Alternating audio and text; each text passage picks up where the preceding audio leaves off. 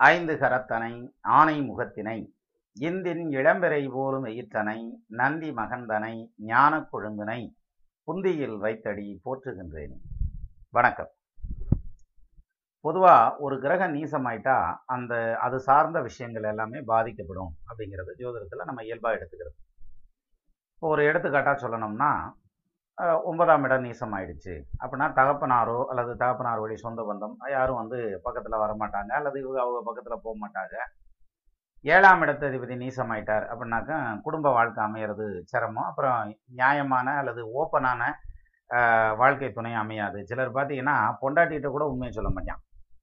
என்ன சம்பாதிக்கிறேன் என்ன வைக்கிறேன் எங்கே எங்கே வேலை ஆகுறோம்னு கூட சொல்ல மாட்டான். ஒரே ரகசியம் தான் பூரா பரம ரக ரகசியமாக வச்சுக்கிடுவாங்க வச்சிருந்து இன்னும் என்னத்தையும் ஜெய போகிறதுன்னு தெரில ஏன்னா மனுஷன் இருந்தால் தவறுகள் வரும்.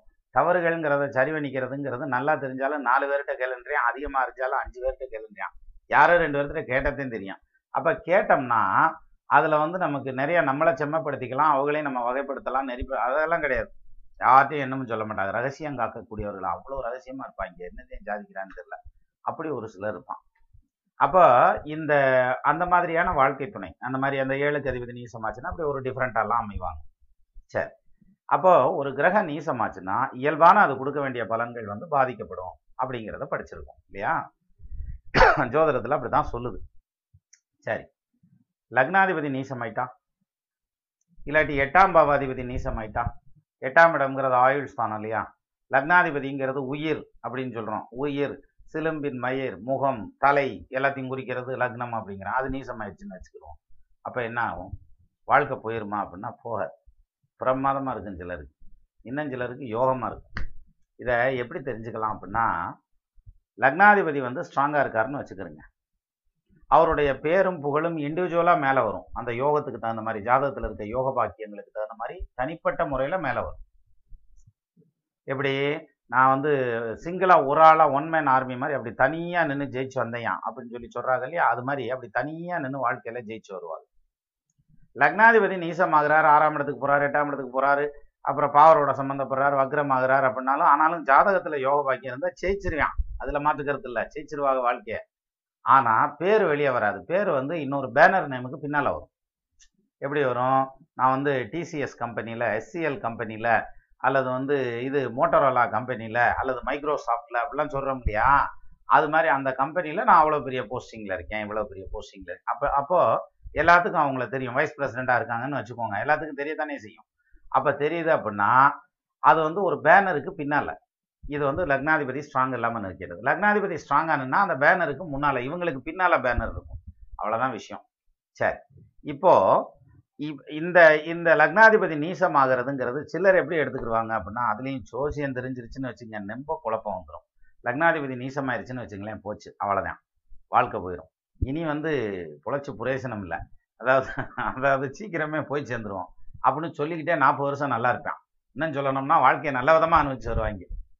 இதே மாதிரி இன்னொரு விஷயம் எடுத்துக்கிடுவோம் ஒரு ஒரு ஒரு பழமொழி இருக்குது. இதில் ஜோதிடத்திலேயே சொல்கிறான் இடுகதிர் செவ்வாய் கூடி எவ்விடத்தில் நின்றாலும் இளம்பெண்ணில் விதவையாவாள் அதாவது சூரியனும் செவ்வாயும் எந்த இடத்துல சேர்ந்து நின்னாலும் குடும்பத்தை காலி பண்ணிடும் இப்படி ஒரு பாயிண்ட் இருக்கு. சரி அப்போ இதை இந்த செவ்வாய் சூரியன் சேர்ந்திருக்க எல்லா குடும்பமுமே கெட்டு போயிருமானா கிடையாது ஆனா அங்க கொடுத்துருக்கிறது எவ்விடத்தில் நின்றாலும். ஆனா இங்கே வந்து கிடையாது என்னடா விஷயம்? என்னதே ரகசியம் இருக்குது அப்படின்னா அதைத்தையும் நம்ம பார்க்க போறோம் இப்போ. அதுவும் சும்மா இல்லை ஒரு எடுத்துக்காட்டு வச்சு பார்ப்போம். யூஸ்வலாக வழக்கம் போல் ஒரு எடுத்துக்காட்டு வச்சுக்கிடுவோம் அப்போ தானே நம்மளுக்கும் கிளியராக புரியும். இப்போ ஸ்க்ரீனில் வர இந்த ஜாதகத்தை எடுத்துக்கிடுவோம் லக்னமாக வந்திருக்கிறதுங்கிறது வந்து ரிஷப லக்னம் ராசியாக வந்திருக்கிறது ரிஷப ராசி ஜென்ம நட்சத்திரமாக வந்திருக்கிறது மிருகசீரிஷம் இந்த ஜாதகத்தில் லக்னத்துக்கு அதிபதி யாருன்னு பாருங்க சுக்கரன். அஞ்சாம் பாவத்தில் நீசமாயிட்டார். சரி. ஏழாம் இடத்துல சூரியனும் செவ்வாயும் சேர்ந்து உட்காந்துருக்காங்க சரி.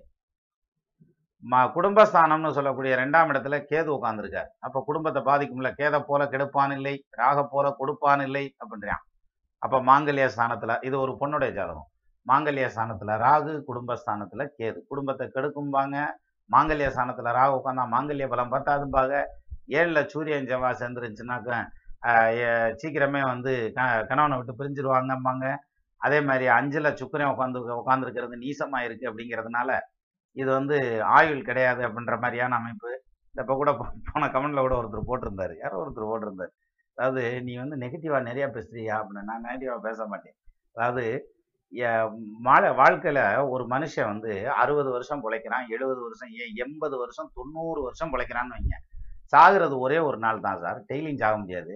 ஒரே ஒரு நாள் தான் சாவான் அந்த ஒரு நாளை மனசுல வச்சுக்கிட்டு பாக்கி இந்த 69 வயசுல ஒருத்தர் உயிர் எழுபது வயசுல உயிர் விடுறாருன்னா அறுபத்தொன்பதே முக்காலா அந்த ஒரு மாசம் அந்த ஒரு நாளைக்கு முன்னாடி வரைக்கும் செத்து போயிடுவோமே அல்லது உயிருக்கு அப்படி ஆபத்து வந்துட்டா என்ன வேணா சொத்துக்கு இப்படி ஆபத்து வந்துட்டா என்ன வேணா இதுக்கு என்ன வேணா அதுக்கு என்ன வேணா எவனை நம்புறது எவனை நம்பக்கூடாது அப்படின்னா அந்த ஒரு நாளை நினைச்சு பயந்துக்கிட்டே போயிட்டு இருப்பானுங்க.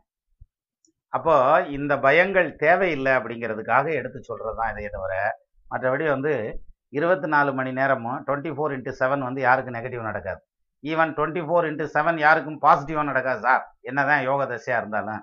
ஒரே ஒரு நேரத்தில் கொடுக்குற ஜட்ஜ்மெண்ட் ஒருத்தனை பத்து வருஷம் ஜெயிலுக்கு அனுப்பிச்சி விட்ரும் அப்போ அந்த ஜட்ஜ்மெண்ட் கொடுக்கறது அந்த ஒரு நிமிஷம் தான் அது கொடுக்கறது வந்து பத்து வருஷம் அவனை பாதிக்குது.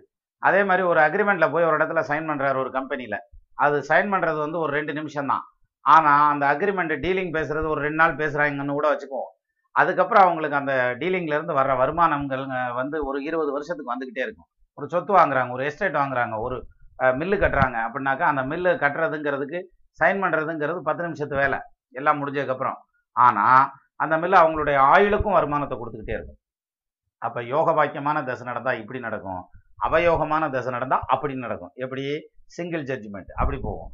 சரி அப்போது இந்த ஜாத இப்போ இந்த ஜாதகத்துக்கு நம்ம எடுத்துக்காட்டு வச்சிருக்கோம் இல்லையா? இந்த ஜாதகத்துக்கு இவ்வளோ நெகட்டிவ் பாயிண்ட்ஸ் இருக்குது அப்படிங்கிறது தானே ஜோதிட விதிகளின்படி சொல்கிறது ஆனால் இந்த ஜாதகிக்கு நல்லதொரு கல்வி நிறைவான கணவர் அதே மாதிரி நிறைவான கணவருங்கிறது குடும்பம் இருந்தால் ஒரு சில ஏற்றத்தாழ்வுகள் இருக்கத்தையும் செய்யும் இல்லையா? லட்டுன்னு இருந்தால் எறும்பு வரத்தையும் செய்யும் அந்த வகையில் ஒரு சில க ம- கரு கருத்து வேறுபாடுகள் இருக்கலாம். மற்றபடி வேற ஒன்றும் பிரச்சனை இல்லை. நல்லபடியாத்தையும் குடும்பம். இன்னும் சொல்லணும்னா குழந்தையும் கிடைச்சாச்சு. ஆனால் இவங்களுக்கு என்ன கவலை தெரியுங்களா? கேள்வி கேட்டிருக்காங்க பாருங்க.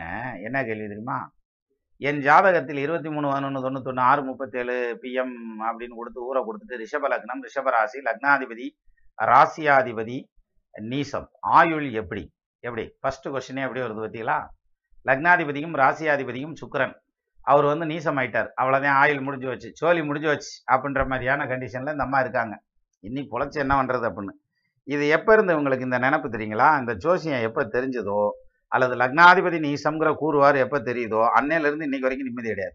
இப்போ வயசு இருபத்தொம்பது வயசு ஆயாச்சு கல்யாணம் பண்ணியாச்சு கணவர் வந்தாச்சு பிள்ளையும் பெத்தாச்சு. ஆனாலும் ஆயுசில் பயம் இருக்குப்பா. அப்படின்னா இவங்களுக்கு ஆயில் இருக்கா இல்லையா? அப்படின்னா லக்னத்தில் தான் சந்திரன் உட்காந்துருக்காருல அது முழுமதி உட்காந்துருக்காருல சீவனில் சுபரே வாழ. ஜீவன்னா சென்ம லக்னம். அப்போ சென்ம லக்னத்தில் ஒரே ஒரு சுபகிரகம் உட்காந்துருந்தா கூட போதும். சீவனில் சுபரே வாழ. சீரியர் நோக்க கூட பாவர்கள் வார்க்க வெய்யோன் கண்ட பனி போலாகும் ஆவதே ஆயுள் தீர்க்கம் அறிவில் மன்னவன் ஆவான்னா. எப்படி சொல்றான் ஆவதே ஆயுள் தீர்க்கம்ன்றான். அப்ப லக்னத்துல சந்திரன் உட்காந்துருக்காரு இந்த அம்மாவுக்கு ஆயுசு தீர்க்கம் ஆனா இவங்களுக்கு அதெல்லாம் தெரியாது. லக்னாதிபதி ம- ல- லக்னாதிபதி ராசியாதிபதி நீசமாயிட்டார் அவ்வளோதான் ஆயுள் சோலி முடிஞ்சு வச்சு. அந்த- அந்த அந்த ஒரு பாயிண்ட்லேயே போய் நின்றுக்கிட்டாங்க சரியா? அப்போ இது வந்து கண்ணை கட்டிக்கிட்டு யானையை பார்த்த கணக்கு. அது மட்டும் இல்லை. ஆயுள் காரகன் யாரு? சனீஸ்வரன் தானே? அந்த ஆயுள் காரகன் எப்படி இருக்காருங்கிறது ரொம்ப முக்கியம். ஆயுளை பத்தி நிர்ணயம் பண்றதுல ஆயுள் காரகன் சனி ஆட்சி பெற்ற நிலையில நிற்கிறார் அப்போ முடிஞ்சு வச்சு அப்போ ஆயுள் காரகன் நல்லா ஸ்ட்ராங்கா நிற்கிறார் லக்னத்துல சுபகிரகம் நின்று ஆயுளை தீர்க்கப்படுத்துது. ஆஹ் அதே மாதிரி சந்திரனுக்கு எட்டாம் இடத்த அதிபதி குரு பகவான் உட்கார்ந்துருக்கிறது லக்னத்துக்கு நாலாம் பாவத்துல அல்லது ராசிக்கு நாலாம் பாவத்துல உட்கார்ந்துருக்கிறார் கேந்திரத்துல. கேந்திர ஓணம் தன்னில் கிளர்குரு விருக்கச்சுங்கன் சார்ந்ததில் உச்சமாக ரெண்டினில் புதனஞ்சேர ஆய்ந்தனர் கணக்குமாறு சாஸ்திரம் படிக்க வல்லான் அதனாலதான் கல்வி வந்தது. படிச்சிருக்காங்க. ஸோ இத்தனையும் கொடுத்ததெல்லாம் தெரியல. ஆனா இவங்களுக்கு ஜோசியம்னு அறிமுகம் எப்ப ஆச்சா அப்பயே குழப்பிக்கிட்டாங்க. ஆடாடாடா லக்னாதிபதி நீசமா போச்சடா அப்படின்ற மாதிரி. சரி இப்ப அடுத்த கொஸ்டின் கேட்டிருந்தாங்க. அந்த கொஸ்டினுக்கு வருவோமே. அப்போ ஆயுள் தீர்க்கமா உண்டா? அதுக்கு நம்ம சொல்லவே வேண்டியதில்லை விவரம் சொல்லியாச்சு. அடுத்தது வந்து என்ன கொடுத்துருக்காங்க? ரிஷப லக்னத்திற்கு மாரகாதிபதி ஆயுள் எப்படின்னு கொடுத்தாங்க? அப்புறம் ரிஷப லக்னத்திற்கு மாரகாதிபதி சந்திரன் லக்னத்தில் உச்சம். சே மாரகாதிபதி தான் ஐயா உச்சமாயிருக்காங்க சந்திரன் லக்னத்தில் உச்சம். ஏழில் செவ்வாய் சூரியன் எட்டில் ராகு. ஆஹ், செவ்வாய் சூரியன் புதன் எட்டில் ராகு அண்ணா. மாங்கல்ய தோஷம் உள்ளதா? அடுத்த கேள்வி. அதாவது நீ ஒருவேளை கொஞ்சம் கவனக்குறைவாக பார்க்காம விட்டா என்ன பண்ணுறது இன்னென்ன கிரகம் இப்படி இருக்கிறதுனால இது மாங்கல்ய தோஷத்தை கொடுக்குமா? ஏன் தெரியுமா? செவ்வாயும் சூரியனும் சேர்ந்துருக்கு இல்லையா இடுகதிரி செவ்வாய் குடின்னு சொல்கிறோம்ல அதனால் குடும்பத்தில் பிரிவினைகள் எதுவும் வருமா? கூட புதன் வேறு உட்காந்துருக்காரே என்ன பண்ணுறது அப்படின்னு சொல்லி இந்த கேள்வி. இப்போ இதுக்கான பதில் என்ன சொல்லுது அப்படின்னு எடுத்துக்கிட்டா ஃபஸ்ட்டு பாயிண்ட்டு சூரியன் செவ்வாய் சேர்ந்துருந்தா பாதிக்கும். அது என்னமோ உண்மைதான். ஆனால் சூரியன் செவ்வாயில் இங்கே செவ்வாய் ஆட்சி சூரியன் ஆட்சி பெற்ற நிலையில் நின்னாலோ செவ்வாய் ஆட்சி பெற்ற நிலையில் நின்னாலோ நிச்சயமாக அந்த பாதகமான ஒரு ப பலன் வர்றது வ- வர்றதுக்கு வாய்ப்பு இல்லை நீங்க இதை இப்படி எடுத்துக்கலாமே. லக்னத்துக்கு ஏழாம் பாவாதிபதி யாரு? செவ்வாய். ஏழாம் பாவாதிபதி ஏழாம் பாவத்துல ஆட்சியா இருந்தா அது வாழ்க்கை துணையை குறிக்கக்கூடியதானே? கணவரை குறிக்கக்கூடிய ஸ்தானம் தானே? அப்ப கணவருக்கு ஆயுள் ஸ்ட்ராங்கா இருக்கணும்ல. சரி. அப்போ ஒருவேளை குடும்பம் பிரிஞ்சுட்டா? அப்படின்னா பிரியறதுக்கும் வாய்ப்பு இல்லை ஏன் பிரியறதுக்கு வாய்ப்பு இல்லை அப்படின்னு சொல்றேன் அப்படின்னா லக்னத்துக்கு ரெண்டாம் பாவாதிபதி புதன் அங்கதான் இருக்காரு. அதனால பிரியறதுக்கு வாய்ப்பு இல்லையா அப்படின்னா அவங்க கேட்குற கேள்வியா தான். அப்ப பிரியறதுக்கு வாய்ப்பு இல்லையானா வாய்ப்பு கிடையாது. என்ன காரணத்தினால வாய்ப்பு இல்லை? இப்போ நடந்துட்டு இருக்கிறது என்ன நடந்துட்டு இருக்குது குரு தசையில் புதன் புத்தி நடந்துட்டு இதுக்கு அடுத்து வர்றது குரு குரு வந்து நாலாம் பாவத்தில் நிற்கிறார் அதான் சொன்னேன் கேந்திர கோணம் தண்ணில் கிளர் குரு விருக்க சுங்கன் சார்ந்ததில் உச்சமாக ரெண்டில் புதனன் சேர ஆய்ந்தனன் கணக்கு மாறு சாஸ்திரம் படிக்க வரலான்ட்டான். அப்போ குரு நாளில் நிற்கிறதுங்கிறதே யோகம் தான் சதுர்த்த கேந்திரத்தில் நிற்கிறது தனிச்சு நிற்கிறது தப்பு. அது அவங்க அம்மாவுக்கு உடம்ப பாதிக்கும். அது தனி. அதை விட்டுருவோம். அப்போ இவங்களுடைய வாழ்க்கையில் அந்த நாளில் குரு நிற்கிறதுங்கிறது பாதகம் இல்லை. சரி அந்த பாயிண்ட் முடிஞ்சு அப்போ ஏழாம் பாவத்தில் வந்து அந்த சூரியன் புதன் செவ்வாய் சேர்ந்திருக்கிறதுங்கிறது நிச்சயமா குடும்பத்தை பாதிக்கிறதுக்கான அமைப்பு இல்லை. ஆமா ரெண்டுல கேது இருக்கே. அந்த கேது வந்து குடும்பத்தை பாதிச்சிடாதா அப்படின்னா பாதிக்கலாம். யார் இல்லைன்னா? ஆனா ரெண்டாயிரத்தி அறுபத்தி ஆறுல கேது வர்றாரு. கேது வந்து பாய்ச்ச பாய்ச்சிட்டு போறாரு. என்ன செய்ய போறாரு? அவர் வாட்டுக்கு பாதிக்கட்டுமே. யார் வேணாம்னா? ஸோ அந்த பாயிண்ட்டுக்குள்ள நம்ம போக வேண்டியதில்லை. சரி. ராகு எட்டுல நிக்கிறாரு. மாங்கல்ய ஸ்தானத்துல. இப்போ மாங்கல்யத்தை போட்டு தெளிறாதா அப்படின்னா போடாது இல்லை. அதான் ஏற்கனவே எனக்கு ராகு தசை முடிஞ்சு வச்சுல இருபத்தி ரெண்டு வயசுலயே. அப்ப ராகு தசையும் முடிஞ்சு வச்சு கேது தசை வரையில ரொம்ப டூ லேட்டு அதனால அது பாதிக்கிறதுக்கான அமைப்பெல்லாம் ஒன்றும் கிடையாது. அப்ப ராகுவும் கேதுவும் அங்க ராஜா வேஷம் போட்டு உட்காந்துருக்காங்களே தவிர ஒரிஜினல் ராசா கிடையாது. அலங்காரம் மட்டும்தான் இருக்கும் அதிகாரம் இருக்காது அங்க.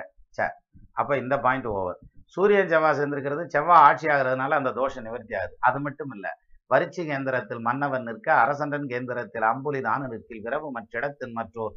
மேவிய தோஷம் யானை ஒரு சிங்கம் கண்டவாறு ஓடுமாம் கஜகேசரியாம் யோகம் இந்த கஜகேசரி யோகம் இருக்கே. அப்போ கஜகேசரி யோகம் இருந்தா எதிர்ப்பு இல்லாமல் பிழைப்பாங்க அப்படின்னு சொல்றாங்க. அப்படி கிடையாது. கஜகேசரி யோகம்ங்கிறது கஜம்னா யானை கேசரினா சிங்கம்.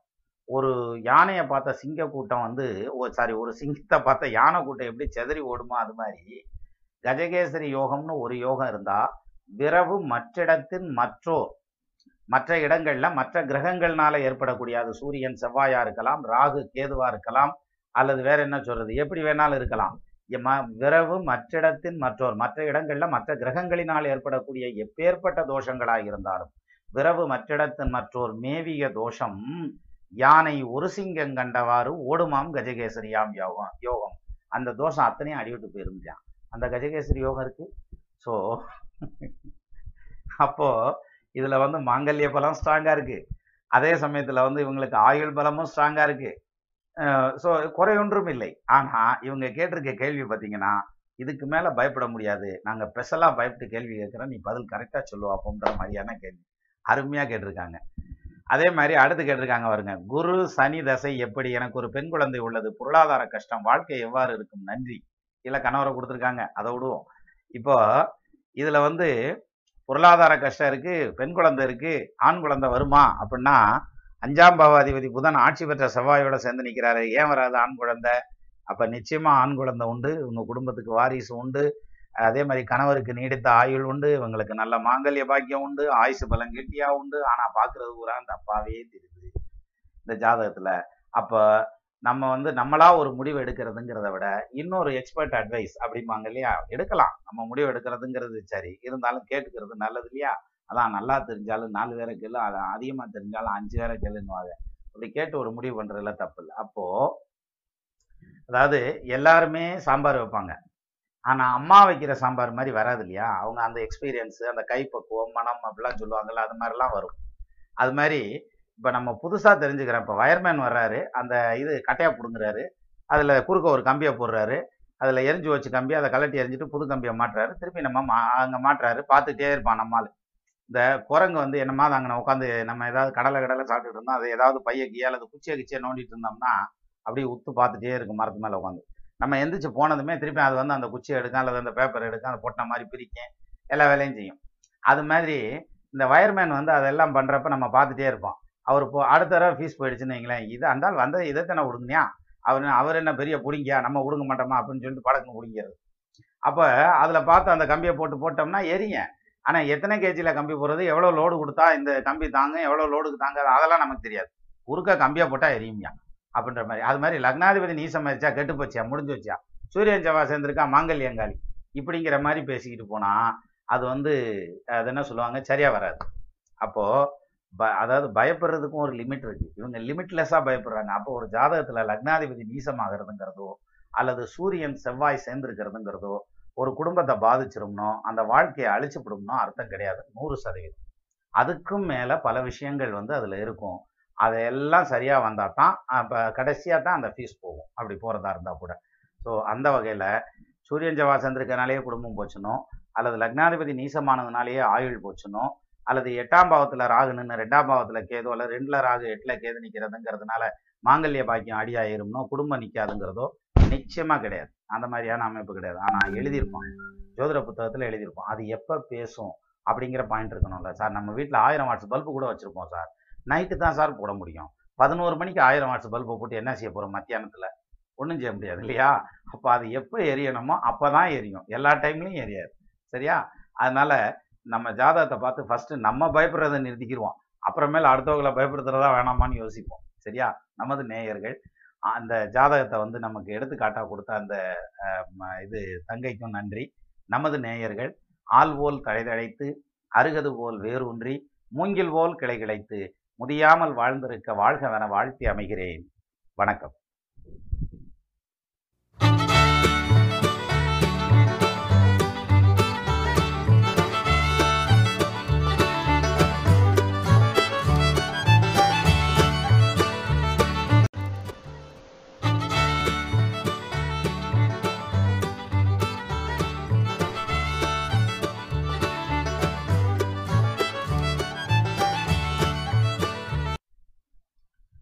ஐந்து கரத்தனை ஆனை முகத்தினை இந்தின் இளம்பிறை போலும் ஈற்றனை நந்தி மகந்தனை ஞான கொழுந்தனை புந்தியில் வைத்தடி போற்றுகின்றேன். வணக்கம். சில குடும்பத்தில் அப்பாவுக்கும் பிள்ளைக்கும் இருக்கக்கூடிய ஒற்றுமை அப்படின்னு எடுத்துட்டா அப்படியே ஃப்ரெண்ட்ஸ் மாதிரி இருப்பாங்க ரெண்டு பேரும் சேர்ந்து ஒன்றாவே வெளியில் போவாங்க வருவாங்க சுற்றுவாங்க பிடிப்பாங்க அது அது அது ஒரு டைப்பாக போயிடும் எல்லாம் ஃப்ரீயாக உட்காந்து பேசுவாங்க சிரிப்பாங்க அப்படி தகப்பனும் பிள்ளையும் இருக்கக்கூடிய குடும்பங்களும் உண்டு. சில குடும்பத்தில் பார்த்தீங்கன்னா ஆளுக்கு ஒரு அறுபதையும் கையில் இருக்காது. அப்படியே எழுத்து நிற்பாங்க ஏழை வாடா உனியா வச்சிட்டு தானே மற்ற வேலை அப்படிங்கிற ஸ்டைலில் அப்படி அப்படி ரொம்ப வேகமாக நிமிர்ந்து நிற்கிறதும் உண்டு. இப்போ இது மாதிரியான கருத்து வேறுபாடுகள் வருதுன்னா அவன் பிள்ளைய பெக்கிறப்ப தெரிஞ்சிருந்துச்சுன்னா இப்போ எதிர்ப்பானாவா இவன் எப்படினாலும் நமக்கு எதிராக அருவாலை தூக்கிட்டு நிப்பாண்டான்னு தெரிஞ்சிருந்துச்சுன்னா என்ன வாடுபட்டு இருந்திருக்கும் பெத்தவனுடைய உள்ளம். அப்போ இது மாதிரியான சூழ்நிலை தகப்பனுக்கும் பிள்ளைக்கும் இடையில வருமா? அப்படின்னா கர்மாவை பொறுத்த வரைக்கும் நீ உன் தாய் தாப்பனாரை நல்லா பார்த்துருந்தனா உனக்கு அதே மாதிரியான நல்லா பார்க்குற பிள்ளைகள் கிடைப்பாங்க அப்படின்னு ஆன்மீகத்தில் சொல்லுவாங்க. ஆனால் ஜோதிடத்தில் இதை விளக்க முடியுமா அப்படின்னா விளக்க முடியும். எப்படின்னா ஒரு எடுத்துக்காட்டா ஒரு ஜாதகத்தில் சனியும் செவ்வாயும் நேர் எதிராக பார்த்துக்குது. மியூச்சுவல் ஆஸ்பெக்ட்ஸ்ன்னு சொல்லுவோம்ல ஒருத்தர் ஒருத்தர் பார்த்துக்கிறாங்க. அல்லது சனியும் சூரியனும் பார்த்துக்கிறாங்க. சூரியனும் சனியும் சேர்ந்து ஒரு இடத்துல உட்காந்துருக்காங்க இப்படிங்கிற மாதிரியான பொசிஷன்லாம் வரையில தகப்பனுக்கும் பிள்ளைக்கும் ஒத்து போகாது அப்படிங்கிற அந்த ஒரு பாயிண்ட்டை சொல்லலாம். மற்றபடி இது வந்து பொதுவானது. எப்படின்னா ஒத்து போகாதுன்னா சிலர் வந்து அப்பா வீட்டுக்குள்ளே வந்தாருன்னா அவர் வெளியே போயிடுவார் அப்பா வெளியில் போகிறாருன்னா அவர் வீட்டுக்கு வந்து சாப்பிட்டு கிளம்பிடுவார் அல்லது சிலர் பார்த்தீங்கன்னாக்க எங்கள் அப்பா கிட்ட பேசிய ரெண்டு வருஷம் ஆச்சு அஞ்சு வருஷம் ஆச்சு அப்படிம்பாங்க. பேசாமலே இருப்பேன் அந்த ஆப்பையும் கூட. அப்படி என்னத்தை சாதிக்க போறாங்கன்னு தெரியல. அல்லது தகப்பனார் தான் என்னத்தை சாதிக்க போறாருன்னு தெரியல. ஏன்னா கூப்பிட்டாலும் பே இவன் நின்று பேசினா தானே அவர் பேசுவார் பாவம். ஆக மொத்தத்துல அது மாதிரியான சூழ்நிலை அதாவது ஒரே வீட்டில இருந்து ஒருத்தருக்கு ஒருத்தர் பேசாம இருக்கிறதுங்கிறது ரொம்ப கொடுமையான தண்டனை. யாரு? பெத்தவர்களுக்கு அந்த ஜாதகனுக்கு இல்லை. ஏன்னா அவனுக்கு அது தெரியாது. அவன் தகப்பனாகிற காலத்துல தான் அதெல்லாம் தெரியும். சரி இப்போ இது மாதிரி பிரிஞ்சிருக்கிற குடும்பங்கள் இருக்கும். சிலர் வந்து அப்படி இல்லை. துண்டா பிரிஞ்சு போய் கேஸ் ஓட்டிருப்பேன் அந்த தகப்பனார் மேல. ஏய் நீ இப்போ எங்கள் தாத்தன் சம்பாரிச்ச சொத்து நீ என் சொத்தை பிரித்து கொடுத்துட்டு வான் வேலையை பாரு. அப்படின்னு சொல்லி நான் மேஜர் ஆகிட்டேன் மைனர் ஆகிட்டேன் அதாயிட்டேன் இதை இப்படி போடுறதும் உண்டு. சிலர் வந்து கை நீட்டி அடிச்சு பிடிவான் ஒரே வீட்டுக்குள்ளேயே இருந்தாலும். அப்போ இந்த ஸ்கேல் இருக்கு பார்த்தீங்களா இந்த அடிக்கிற அளவுக்கு போகுமா? கேஸ் போடுற அளவுக்கு போகுமா? பேசாம இருக்கிற அளவுக்கு போகுமா? அல்லது தப்பே வந்தா அப்பனும் பிள்ளைய நேருக்கு நேரம் மூஞ்சில முடிச்சு காமிச்சு தூக்கி திருவாங்களா? அப்படின்ற மாதிரியான இந்த பாயிண்ட் எல்லாம் எப்படி அந்த அளவுகோலை எப்படி எடுத்துக்கிறது? இப்ப சூரியன் சனி சேர்ந்துருக்கு அப்படின்னாக்கா அல்லது பார்த்துருக்கு ஒருத்தருக்கு ஒருத்தர் மியூச்சுவலாக பார்த்துட்டு இருக்காங்க அப்படின்னாக்கா பிரச்சனை வருங்கிற ஐடென்டிஃபிகேஷன் கிடைக்குமே தவிர அதனுடைய அளவுகோல் என்னங்கிறது எப்படி தெரியும்? அப்படி அந்த அளவுகோல் என்னங்கிறத ஜாதகத்தில் எப்படி பார்க்கறது? அப்படிங்கிறத நம்ம இந்த பதிவுல பார்க்கலாம். முதல் பாயிண்ட் நம்ம இதுல இருந்தே வருவோமே. அதாவது சூரியன் வந்து தகப்பனார் சனி வந்து மகன். சூரியனுடைய பிள்ளை தான் சனி. உடனே சனி அலிகிரகம்னு சொல்றாங்க அதை நீ மகன்னு சொல்ற அப்படின்னு கேட்குறதுக்கெல்லாம் உண்டு. ஆனா விஷயம் என்னன்னா இந்த புராண கதைகள் எல்லாமே வந்து நம்ம பல விஷயங்களை மறக்காம இருக்கணுங்கிறதுக்காக சொல்லப்படுது சரியா?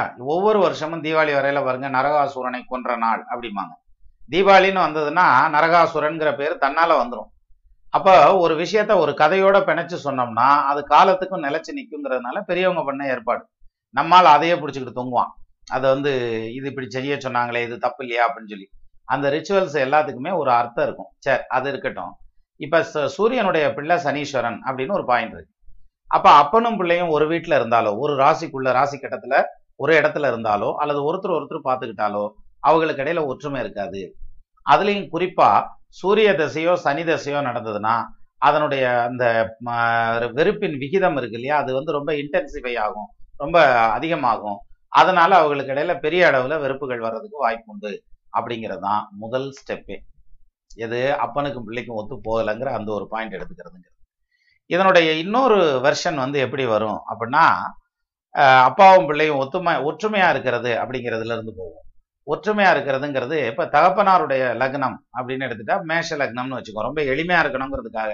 ஏன்னா குறுக்க ஒரு லக்னத்தை மகர லக்னம் சிம்ம லக்னம் அப்படின்னு போனா அதுக்கு என்ன அப்படின்னு யோசனை பண்ணிட்டு இருக்க வேண்டியது இல்லை அதனால ராசி சக்கரத்துல முதல் கட்டம் மேஷம்.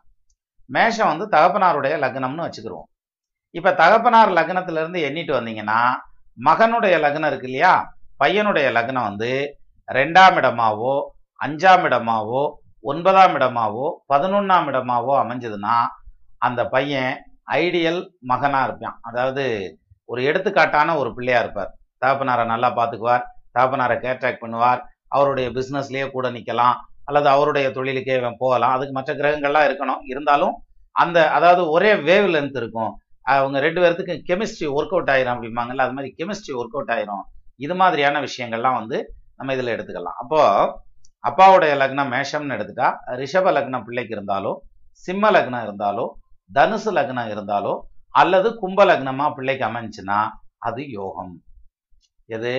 ரெண்டாவது லக்னமா இருக்கணும் அஞ்சாவது லக்னமா இருக்கணும் ஒன்பதாவது லக்னமா இருக்கணும் பதினொன்றாவது லக்னமா இருக்கணும். எது? தகப்பனாருடைய லக்னத்துல இருந்து எண்ணிட்டு வரையில இந்த லக்னங்கள் வந்துச்சுன்னா அவங்க அப்பனுடைய அந்திம காலம் வரைக்கும் அந்த பையனுடைய ஆதரவு இருக்கும். கூடவே இருப்பார் நல்லா பார்த்துப்பார் வச்சுப்பார் எல்லாம் பண்ணி பார்ப்பல யாரு? அந்த பையன். அப்போ பிள்ளைன்னு பார்த்தா இப்படி பெக்கணும்டா அப்படின்னு சொல்லி சொல்றாங்கல்ல அப்படி பெக்கிறதுக்கான அமைப்புங்கிறது இதுல. சரி. இதே இது வந்து இன்னொரு விதத்துல எடுத்துக்கிட்டா அப்பாவுடைய நட்சத்திரத்தை எடுத்துங்க முதல்ல லக்னம் எடுத்துக்கிட்டோம்ல இப்ப நட்சத்திரத்தை எடுத்துங்க தகப்பனாருடைய நட்சத்திரத்துல இருந்து எட்டாவது நட்சத்திரம் ஒன்பதாவது நட்சத்திரம் பத்தாவது நட்சத்திரம். இந்த மூணு நட்சத்திரமும் அந்த பையனுக்கு மகனுக்கு வந்து ஜென்ம நட்சத்திரமா வருதுன்னு வச்சுக்குவோம் பிறந்தது அந்த நட்சத்திரத்துல பிறந்திருக்கான்னு வச்சுக்கிடுவோம். இப்போ அஸ்வினி நட்சத்திரம் தகப்பனாருடைய நட்சத்திரம். இதுவும் நட்சத்திர வரிசையில முதல் நட்சத்திரங்கிறதுனால. இப்ப எட்டாவது நட்சத்திரம் அப்படின்னு எடுத்துக்கிட்டா எதை சொல்லுவோம்? அஸ்வினி பரணி கிருத்திகை ரோகிணி மிருகசீரிஷம் திருவாதிரை புனர்பூசம் பூசம். பூச நட்சத்திரம் எட்டாவது நட்சத்திரம். எட்டாவது நட்சத்திரம் பூசம். பூசம் ஆயில்யம் மகம். எட்டு ஒம்பது பத்து. இந்த பூசம் ஆயில்ய மகம்னு எட்டாவது நட்சத்திரம் ஒன்பதாவது நட்சத்திரம் பத்தாவது நட்சத்திரம் மகனுக்கு ஜென்ம நட்சத்திரமா வந்ததுன்னா தகப்பனாருடைய நட்சத்திரத்துல இருந்து என்னல அந்த பிள்ளை தகப்பனை பிரமாதமா பாத்துக்கிடுவான் அப்பாவோட நல்லா ஒத்து போகும். தகப்பனாரை எங்க போனாலும் கூடையே வச்சுக்கணும்னு நினைப்பான். அப்படிங்கிற மாதிரியான அந்த எது செஞ்சாலும் பெரியவங்களை கேட்டு செய்யறதுன்னு ஒரு பாயிண்ட் இருக்குல்ல அந்த அளவுக்கு அதை ரொம்ப ப்ரிசைஸா பண்ணுவாங்க அப்படின்ற மாதிரி. அப்போ தகப்பனுக்கும் பிள்ளைக்குமான அந்த உறவு நிலை அந்த பாண்ட் அப்படிங்கிறது ரொம்ப பர்ஃபெக்டா இருக்கும்.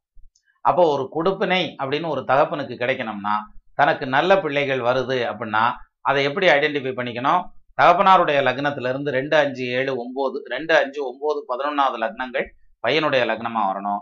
அதே மாதிரி இது வரலைனாலும் பரவாயில்ல லக்னம் இப்படி இல்லைனாலும் நட்சத்திரம் வந்து தகப்பனாருடைய நட்சத்திரத்திலிருந்து என்ன வர்ற? எட்டாவது ஒன்பதாவது பத்தாவது நட்சத்திரங்கள் பையனுடைய ஜென்ம நட்சத்திரமா வந்துச்சுன்னா அந்த அப்பனும் பிள்ளையும் அவ்வளோ சந்தோஷமா இருப்பார். சரி இதை அப்படியே பிரட்டி போடுங்க. அப்பாவுடைய நட்ச லக்னத்தை எடுத்துக்குவோம். மேஷ லக்னமே எடுத்துக்குவோம். இதுல மேஷ லக்னத்துக்கு பத்தாவது எதுன்னு பாருங்க மகரம். இந்த மகரம் வந்து பையனுக்கு ஜென்ம லக்னமா வந்துருதுன்னு வச்சுக்கிறோம். இவருக்கு மேஷ லக்னம் தகப்பனுக்கு அதாவது பத்தாவது லக்னம். தாப்பம் பிறந்ததுல இருந்து பத்தாவது லக்னம் பையனுக்கு ஜென்ம லக்னமா வந்தா இந்த கயிறு இழுக்கிற போட்டி வச்சு இழுத்துக்கிட்டு இருப்பாங்கல்ல அது மாதிரி ஆளுக்கு ஒரு சைடில் பிடிச்சி இழு இழுன்னு இழுத்து ஒரு வழி பண்ணாம விட மாட்டாங்க. அவங்களுக்கும் நிம்மதி இருக்காது. அவங்க குடும்பத்துல இருக்கிறவங்களுக்கும் நிம்மதி இல்லாம பண்ணிடுவார் எது? அப்பானாக்க அம்மா தங்க தங்கச்சி அக்கா அண்ணன் தம்பி இந்த குரூப்புக்கும். அந்த பக்கம் எடுத்துக்கோங்க பையன் நிற்கிறான்ல பையன் நிக்கிற சைடில் அவர் மனைவி அவர் குழந்தைங்க போக்குவரத்து மாமனார் மாமியார் எல்லாத்துக்கும் பிரச்சனை ஏற்படுத்தி விட்டுருவாங்க. இவங்க ரெண்டு பேரும் சேர்ந்து இழுக்கிற இழுப்புல. அப்போ அது மாதிரி அதாவது நேர் எதிரா நிக்கக்கூடியது அப்படின்னு எடுத்துக்கிட்டோம்னா பத்தாவது லக்னம் வந்ததுன்னா எதிரா நிக்கிறதுக்கு வாய்ப்பு இருக்கு. சரி. அடுத்தபடியா அப்பாவுடைய இதுல இருந்து வந்து லக்னத்துல இருந்து என்ன வர்ற? ஆறாவது லக்னம் எடுத்துக்குவோம். இப்போ அதே மேஷ லக்னத்தை எடுத்துக்காட்டுக்கு வச்சுக்குவோம். ஆறாவது லக்னம் கன்னி. அப்போ தகப்பனாருக்கு வந்து மேஷ லக்னம் பையனுக்கு கன்னியா லக்னம் அப்படின்னா அவங்க ரெண்டு பேரும் மல்லுக்கட்ட ரெடி ஆயிருவாங்க. ஒருத்தருக்கு ஒருத்தர் எதிரியா இருப்பாங்க.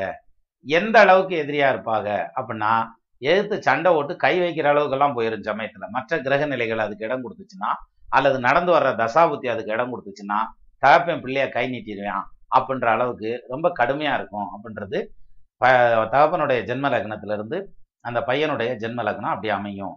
அப்படி அமைஞ்சிருந்தா இப்படித்தான் அந்த குடும்பம் ஓடணும் அப்படின்றது விதி. சரி.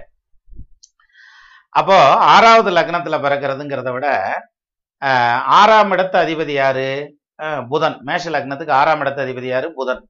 அந்த புதனுடைய நட்சத்திரங்கள் எல்லாம் என்னன்னு பாருங்க மூணு நட்சத்திரம் இருக்கும். ஆயில்யம் கேட்டை ரேவதி. இது மூணும் புதனுடைய நட்சத்திரம். அப்ப இந்த மூணு நட்சத்திரத்துல பிறந்தால் மேஷ லக்னத்துல தகப்பன் இருந்தா நிச்சயமா தகப்பனாருக்கு எதிரியா இருப்பான். அந்த பையன் அவரோட கை வைக்கிறது பஞ்சாயத்துக்கு இழுத்துட்டு போறது சண்டைக்கு வர்றதுங்கிறது கோர்ட்டு கேஸுன்னு அலக்கழிக்கிறது அத்தனையும் நடத்தி காமிச்சிருக்கான். இது வந்து ஆயில் அங்கேட்ட ரேவதியில பையன் பிறந்தா அப்படித்தான் இருக்குமான்னு அப்படி வந்துடாதீங்க. தகப்பன் மேஷ லக்னமா இருந்தா ஆறாம் இடம்ங்கிறது புதனுடைய வீடு அந்த புதனுடைய நட்சத்திரங்கள். சரி ஒரு எடுத்துக்காட்டா தகப்பனார் வந்து சிம்ம லக்னம்னு வச்சுக்கிருவோம். சிம்ம லக்னத்துக்கு ஆறாம் இடம் எது? மகரம். மகரத்துக்கு அதிபதியார் சனி. சனியினுடைய மூணு நட்சத்திரம் சிம்மலக்னத்துல தகப்பனார் இருந்து சனியுடைய மூணு நட்சத்திரமான புனர் பதின பூசம் அனுஷம் உத்திரட்டாதி. இந்த மூணு நட்சத்திரத்துல பூச நட்சத்திரம் அனுஷ நட்சத்திரம் உத்திரட்டாதி நட்சத்திரம். இந்த மூணு நட்சத்திரத்துல பையன் ஜெனிச்சான்னா நிச்சயமா அந்த தகப்பனுக்கும் பிள்ளைக்கும் ஒத்து போற விஷயங்கள்ல இடிக்கும். அல்லது சின்ன வயசுலயே ஹாஸ்டலுக்கு அனுப்பிச்சிருவாங்க. அல்லது ஃபேமிலியை விட்டுட்டு தகப்பனார் பிரிஞ்சு போய் வெளிநாட்டுல வேலை பார்த்துட்டு இருப்பார். இருபது வருஷம் வேலை பார்த்தார். முப்பது வருஷம் வேலை பார்த்தார். திருப்பி வீட்டுக்கு வந்து பார்த்தோம்னா எல்லா சொத்தையும் அவங்க பேரில் எழுதிட்டு தகப்பனார் ரோட்ல விட்டாங்கலாம் நியூஸ் படிக்கிறோம்ல அந்த ஸ்டைல்ல வந்துடும் அப்போ ஆறாவது அதிபதியினுடைய நட்சத்திரமும் வரக்கூடாது. ஆறாம் இடத்துல வந்து ஆறாம் இடத்துல லக்னமும் விழுந்துடக்கூடாது யாரு? பிள்ளைக்கு. அப்படி விழுந்ததுன்னா அதுதான் இறைவன் கொடுத்த கர்மா அப்படின்னு அர்த்தம். சரி. அதே மாதிரி தகப்பனாருடைய லக்னத்துல இருந்து எட்டாவது லக்னம் பையனுக்கு ஜென்ம லக்னமாக அமையுதுன்னு வச்சுக்கிடுவோம் இந்த எட்டாவது லக்னமா மேல எங்க வரும்னா இந்த பையன் வந்து பிரச்சனை பண்ண மாட்டான் சண்டை சச்சரவு ஓட மாட்டான்.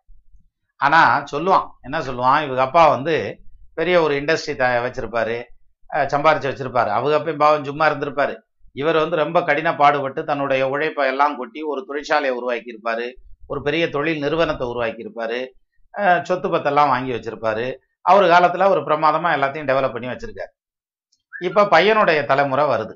அப்பாவும் இருக்கார் பையனுடைய தலைமுறை வருது. இப்ப பையன் என்ன சொல்லுறான் தெரியுமா? இருந்திருந்து எங்க அப்பையும் சொத்து வாங்கியிருக்கான் பாரு முட்டா பைய மாதிரி. உள்ள போய் வாங்கியிருக்காண்டா முன்னால ரோட்டு மேல சொத்து வாங்கியிருந்தா எவ்வளவு காசுக்கு போறது இன்னைக்கு? அன்னைக்கு பூரா வந்து கோடியில போய்கிட்டு இருக்கான் அந்த ஆள் வாங்குறேன் வாங்குறேன்னு சொத்தை கொண்டு போய் உள்ள கொண்டு போய் இருபது ஏக்கர் வாங்கி வச்சிருந்தேன் என்னத்துக்கு ஆச்சு? அந்த இருபது ஏக்கர் வந்து மொத்தமும் சேர்ந்தால் இதுல ஒரு ஏக்கர் கூட வாங்க முடியாது. இப்ப அப்ப வந்து அவர் தரத்துக்கு அவர் சம்பாரிச்சிட்டாரு. இப்ப இவர் தரத்துக்கு இவர் சம்பாதிக்கலாம்ல? அவர் சொல்கிறத அவர் சம்பாரிச்சதை குறை சொல்லிக்கிட்டு இருப்பார். இருந்திருந்து இந்த இந்த இந்த கடையை வச்சு உட்காந்துருக்காரு இந்த இந்த தொழிலை வச்சு உட்காந்துருக்காரு இந்த தொழில் எனக்கு சுத்தமா பிடிக்கல. நான் இதை பண்ண மாட்டேன். அப்படின்ற மாதிரியான செட்டப்ல அந்த பையன் பேசுறான் பாருங்க. அதுவும் ஒரே பையனா இருந்தா அந்த தகப்பன் படுற பாடு இருக்கு. அந்த மனசு படுற பாடு. இவ்வளவு கஷ்டப்பட்டு சம்பாதிச்சேன் இந்த கோர்ட்டு கேஸ்க்கெல்லாம் போய் ஜெயிச்சு சம்பாரிச்சு. இத்தனை பேரை பிடிச்சி கெஞ்சி அந்த சொத்தை வாங்குறதுக்கு அத்தனை பக்கம் கடை வாங்கி வாங்கினேன். அதை அவ்வளவு கஷ்டப்பட்டு அடைச்சேன். இப்படியெல்லாம் பண்ணினமே இந்த சொத்தை இவன் வச்சிருப்பானா வித்துப்பிடுவானா விட்டுருவானா ஏமாந்துருவானா ஏமாத்திருவாங்களா அப்படின்னு சொல்லி அந்த தகப்பனார் படுற பாடு இருக்கு பாருங்க அது ரொம்ப கடுமையான அந்த மனசு அப்படியே அலப்பாயும். ஆனா பையனுக்கு அது புரியாது. இந்த ஆளு தான் லூசு தனமா சம்பாதிச்சு வச்சிருக்கான் நீ வேற. அவன் பஸ் ஸ்டாண்டுக்கு ஏத்தாப்புல காம்ப்ளெக்ஸ் கட்டி வச்சிருக்காங்க. மெயின் ரோட்ல கடை எல்லாம் கட்டி வச்சிருக்காங்க. இந்த ஆள் போய் உள்ள போய் அதுவும் பாதையில பிரச்சனையா? அதுவும் போற வழியும் இத்தினுண்டத்தையா இருக்கு? அதுக்குள்ளதையும் போய்க்கிறனா அப்படின்ற மாதிரி அந்த சம்பாரிச்சதெல்லாம் குறை சொல்றது தகப்பனாருடைய நடவடிக்கையை குறை சொல்றது தகப்பனாருடைய தொழிலை குறை சொல்றதுன்னு தகப்பனுடைய உள்ளத்தை அப்படியே நசிச்சு எடுத்துருவான். இது எங்க வரும்? எட்டாவது லக்னம் அதாவது தகப்பனாருடைய லக்னத்துல இருந்து என்ன வர்ற? எட்டாவது லக்னம் மகனுடைய லக்னமா இருந்தா இப்படித்தான் நடக்கணும் அப்படின்றது கணக்கு. சரி. இப்போ ஆஹ் இவன் தான் இந்த மாதிரி இது பண்றது. சரி. இன்னொரு சாரர் இருப்பான். எப்படி தெரியுங்களா? தாய்ப்பங்கிட்ட சொல்லாமலே அம்பாட்டுக்கு போயிருவான். இவர் ஒரு வார்த்தை கேட்டா போதும். ஏன்டா சாப்பாட்டுக்கு வந்து என்னை மாத்தி விடுறது இல்லையா? நீ வாட்டுக்கு போயிட்ட? என்ன நினைச்சுக்கிருக்க அப்படின்னு ஒரு வார்த்தை கேட்டாருன்னா போதும். அந்த ஒரு வார்த்தையிலேயே அவர் வாட்டுக்கு கோச்சுக்கிட்டு போயிடுவார் எங்க கோச்சிட்டு வீட்டுக்கு போனா பரவாயில்ல அவன் பாட்டுக்கு ஆறு மாசம் பரதேசம் போயிருவான் கண்டே பிடிக்க முடியாது. அப்புறம் அவராத்தையும் வருவார். திருப்பி அவராவே போயிடுவார் இந்த போராட்டம் இருக்கு பாத்தீங்களா? இந்த வர்றதும் போறதுமான போராட்டம். அதாவது தகப்பனாரை விட்டுட்டு போயிடுறது வந்துடுறது அப்படின்றது பார்த்தா அதாவது தகப்பனாருடைய லக்னத்துக்கு பன்னெண்டாம் இடத்த அதிபதியினுடைய நட்சத்திரத்துல அந்த குழந்தை பிறந்திருக்கும் எது? ஒரு எடுத்துக்காட்டா வச்சுக்கிருவோமே. அஹ் மகர லக்னமே எடுத்துக்கிருவோம். மகர லக்னத்துக்கு பன்னெண்டாம் இடம் இது இது தனுசு. தனுசுக்கு அதிபதி யார்? குரு. இப்ப மகர லக்னத்துல தகப்பனார் இருக்கார். குருவனுடைய நட்சத்திரம் எது? புனர்பூசம் விசாகம் பூரட்டாதி மூணு நட்சத்திரம் வருமா? இந்த மூணு நட்சத்திரத்துல ஏதாவது ஒரு நட்சத்திரத்துல பிள்ளை பிறந்திருந்தான்னா நிச்சயமா தகப்பனாரை விட்டு ஐம்பாட்டுக்கு ஊர் சுத்த போயிருவான் அதுக்கேத்த தசாபுத்தியும் வரணும் அது. சரி அப்போ ஒரு குடும்பத்துல சூரியனும் சனியும் சேர்ந்திருந்தா மட்டும்தான் அல்லது பார்த்துருந்தா மட்டும்தான் பிரச்சனைங்கிறதெல்லாம் ஒன்றும் கிடையாது. சூரியன் சனி சேர்ந்திருக்கலாம். அல்லது வந்து தகப்பனார் பிறந்த லக்னத்துல இருந்து இந்த பையன் பிறந்த பத்தாவதா இருக்கலாம் ஆறாவதா இருக்கலாம் எட்டாவதா இருக்கலாம் பனிரெண்டாம் பாவாதிபதியினுடைய நட்சத்திரத்துல அந்த குழந்தை இருக்கலாம் ஆறாம் பாவாதிபதியினுடைய நட்சத்திரத்துல அந்த குழந்தை பிறந்திருக்கலாம். இப்படி இருந்ததுன்னா அவங்களுக்கு இடையில வந்து நிறைய பிரச்சனைகளும் பஞ்சாயத்துகளும் அதுக்கு அதுக்கு தகுந்த மாதிரி ஆட்டுக்கு வாழை அளந்து வச்சிருக்கேன்னு சொல்றாங்களா அது மாதிரி அதுக்கு தகுந்த மாதிரியான பிரச்சனைகள்லாம் வந்து வரதுக்கு வாய்ப்பு இருக்கு. இதை இன்னொரு ஆப்ஷன்ல எடுத்துக்கிறோம் ஒரு லக்னத்துல வந்து லக்னாதிபதி குரு இந்த ரெண்டு கிரகமும் பலம் இழந்து நிக்குதுன்னு வச்சுக்கிறோம் சனியும் செவ்வாயும் பலம் கூடி அவரோட பாவ கிரகம் சேர்ந்து அந்த தசை நடக்குதுன்னு வச்சுக்கோங்க. அப்பையும் தகப்பனுக்கும் பிள்ளைக்கு இடையில பிரச்சனை வரும். அதுவும் எப்படி பிரச்சனை வரும் தெரியுமா? ரொம்ப தர்ம சங்கடமான சூழ்நிலையில கொண்டு போய் அப்பனை நிறுத்தினான் எது? ஊரெல்லாம் கடை வாங்கி இவர் கட்டவும் முடியாம அந்த கடைக்காரன்ட்ட பதில் சொல்லவும் முடியாம ஐயா என்னையா மன்னிச்சிருக்க ஐயான்னு சொல்லி தகப்பனார் போய் மன்னிப்பு கேட்கிறாருல பஞ்சாயத்துல காலில் விழுந்தாருலாம் பாக்குறோம்ல படத்துல இப்பெல்லாம். பஞ்சாயத்தே கிடையாது. இருந்தாலும் அந்த மாதிரிலாம் பாக்குறோம்ல. அதெல்லாம் நடக்கிறதுங்கிறது எதுல? இந்த லக்னாதிபதியும் குருவும் பலமிழந்த நிலையில நின்று செவ்வாயும் சனியும் பலம் பெற்ற நிலையில நின்று அவரோட பாவ கிரகங்கள் சேர்ந்து அந்த கண்டிஷன்ல அதனுடைய திசையும் நடந்ததுன்னா தகப்பனை கொண்டு போய் தர்ம சங்கடத்துல ஆழ்த்திடுவான் அப்போ ஒரு ஒருத்தருடைய ஜாதகத்துல சூரியன் சனி சேர்ந்திருந்தாத்தான் தகப்பனுக்கும் பிள்ளைக்கும் பிரச்சனை வரும்ங்கிறது இல்ல. சேராம இருந்தாலும் வரும். சரியா? இப்ப இத்தனைக்கு நடுவுல சூரியனும் சனியும் கனெக்ட் ஆயிருந்ததுன்னா பிரச்சனை வந்து எரியிற நெருப்புல பெட்ரோலை ஊத்துன மாதிரி இன்னும் கொஞ்சம் அதிகமா பாத்திக்கிட்டு எரியும்னு வேணா சொல்லலாம். அப்போ குடும்பத்துல ஒற்றுமை அப்படிங்கிறது ஒரு பக்கம் இறைவன் கொடுத்த அந்த வரம் அது நமக்கு. ஆனா அந்த வரம் சரியா சரியில்லையாங்கிறத தெரிஞ்சுக்கிறதுக்கான வழியும் அவங்களுடைய பர்சனல் ஜாதகத்துல பையனுடைய ஜாதகத்தையும் தகப்பனாருடைய ஜாதகத்தையும் ஒப்பிட்டு பார்த்தோம்னா நிச்சயமா தெரிஞ்சுது. சரியா? நமது நேயர்கள் ஆள்போல் தழைதழைத்து அருகது போல் வேரூன்றி மூங்கில் போல் கிளைகிளைத்து முதியாமல் வாழ்ந்திருக்க வாழ்கவென வாழ்த்தி அமைகிறேன். வணக்கம்.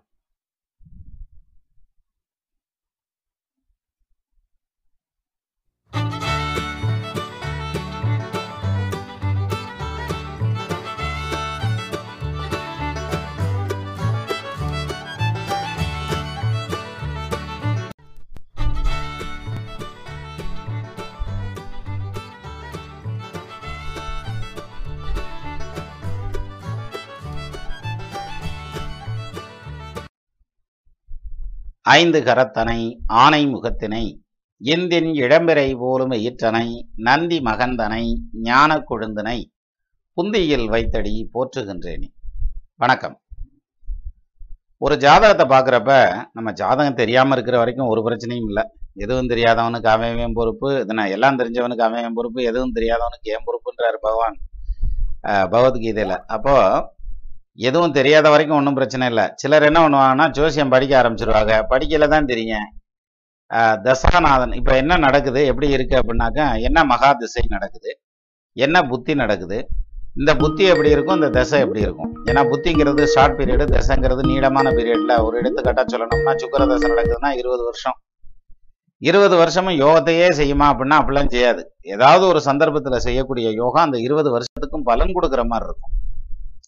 இப்போ விருந்தில் உட்காடுறான் பாயசம் கடைசியில் தான் ஊற்றணும் இலைய போட்டு உப்பை வச்சதும் பாயசத்தை ஊத்து ஊத்துன்னு ஊத்திக்கிட்டே இருந்தாங்கன்னு வைங்க. எப்படித்தான் பாயசம் சாப்பிட்டுருவாங்க? அது மாதிரி நல்ல விஷயங்களா இருந்தாலும் அதுவும் வந்து ஒரு குறிப்பிட்ட அளவுக்கு தான் எடுபடும். அதனால தான் அதுக்கு மேலே போகும்போது திகட்டிடும் அப்படிம்பாங்க. அந்த வகையில் இப்போ சிலருக்கு வந்து பார்த்தீங்கன்னா அந்த திசை நடத்தக்கூடிய கிரகமும் புத்தி நடத்தக்கூடிய கிரகமும் ரெண்டுமே மறைஞ்சு போயிருக்கும்.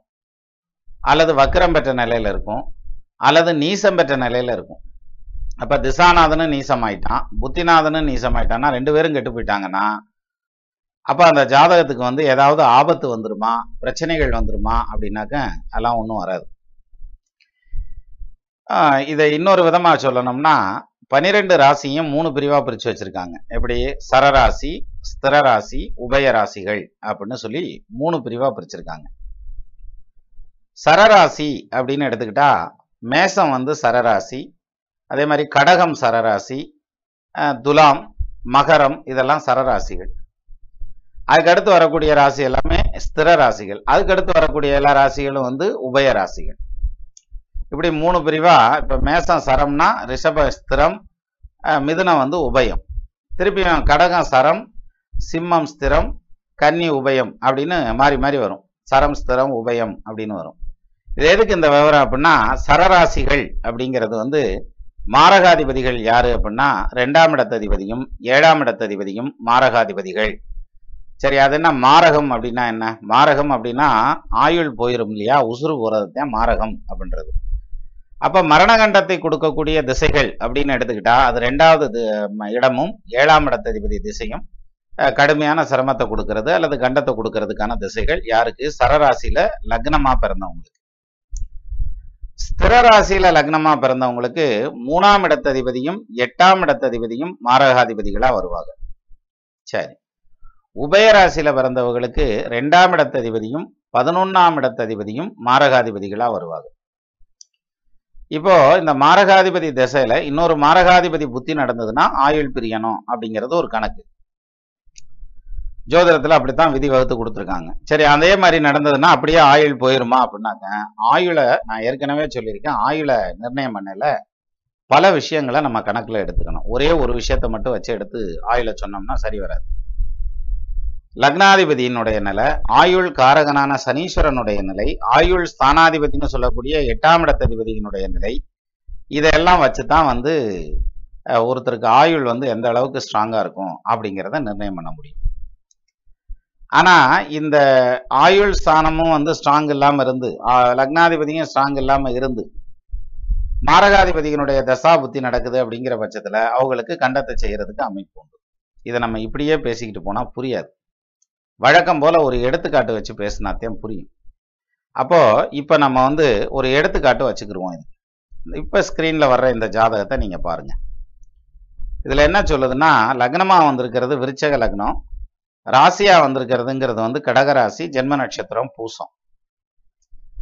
இந்த ஜாதகருக்கு வந்து பிறந்தது வந்து பாருங்க அவர் பிறந்தது வந்து சனி தசையில பிறந்திருக்காப்புல. பதினாலு வருஷம் ஏழு மாசம் பதினெட்டு நாள் சனி தசை இருக்கும் சனி தசை முடிஞ்சதுக்கு அப்புறம் வர்றது எது?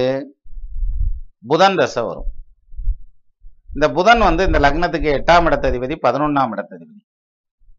இப்போ இந்த லக்னம் வந்து விருச்சகம் வந்து சரமா ஸ்திரமா உபயமா அப்படின்னு பாக்குறப்ப இது வந்து உபய லக்னம். ஸ்திர லக்னம். நானே குழம்பிட்டேன்.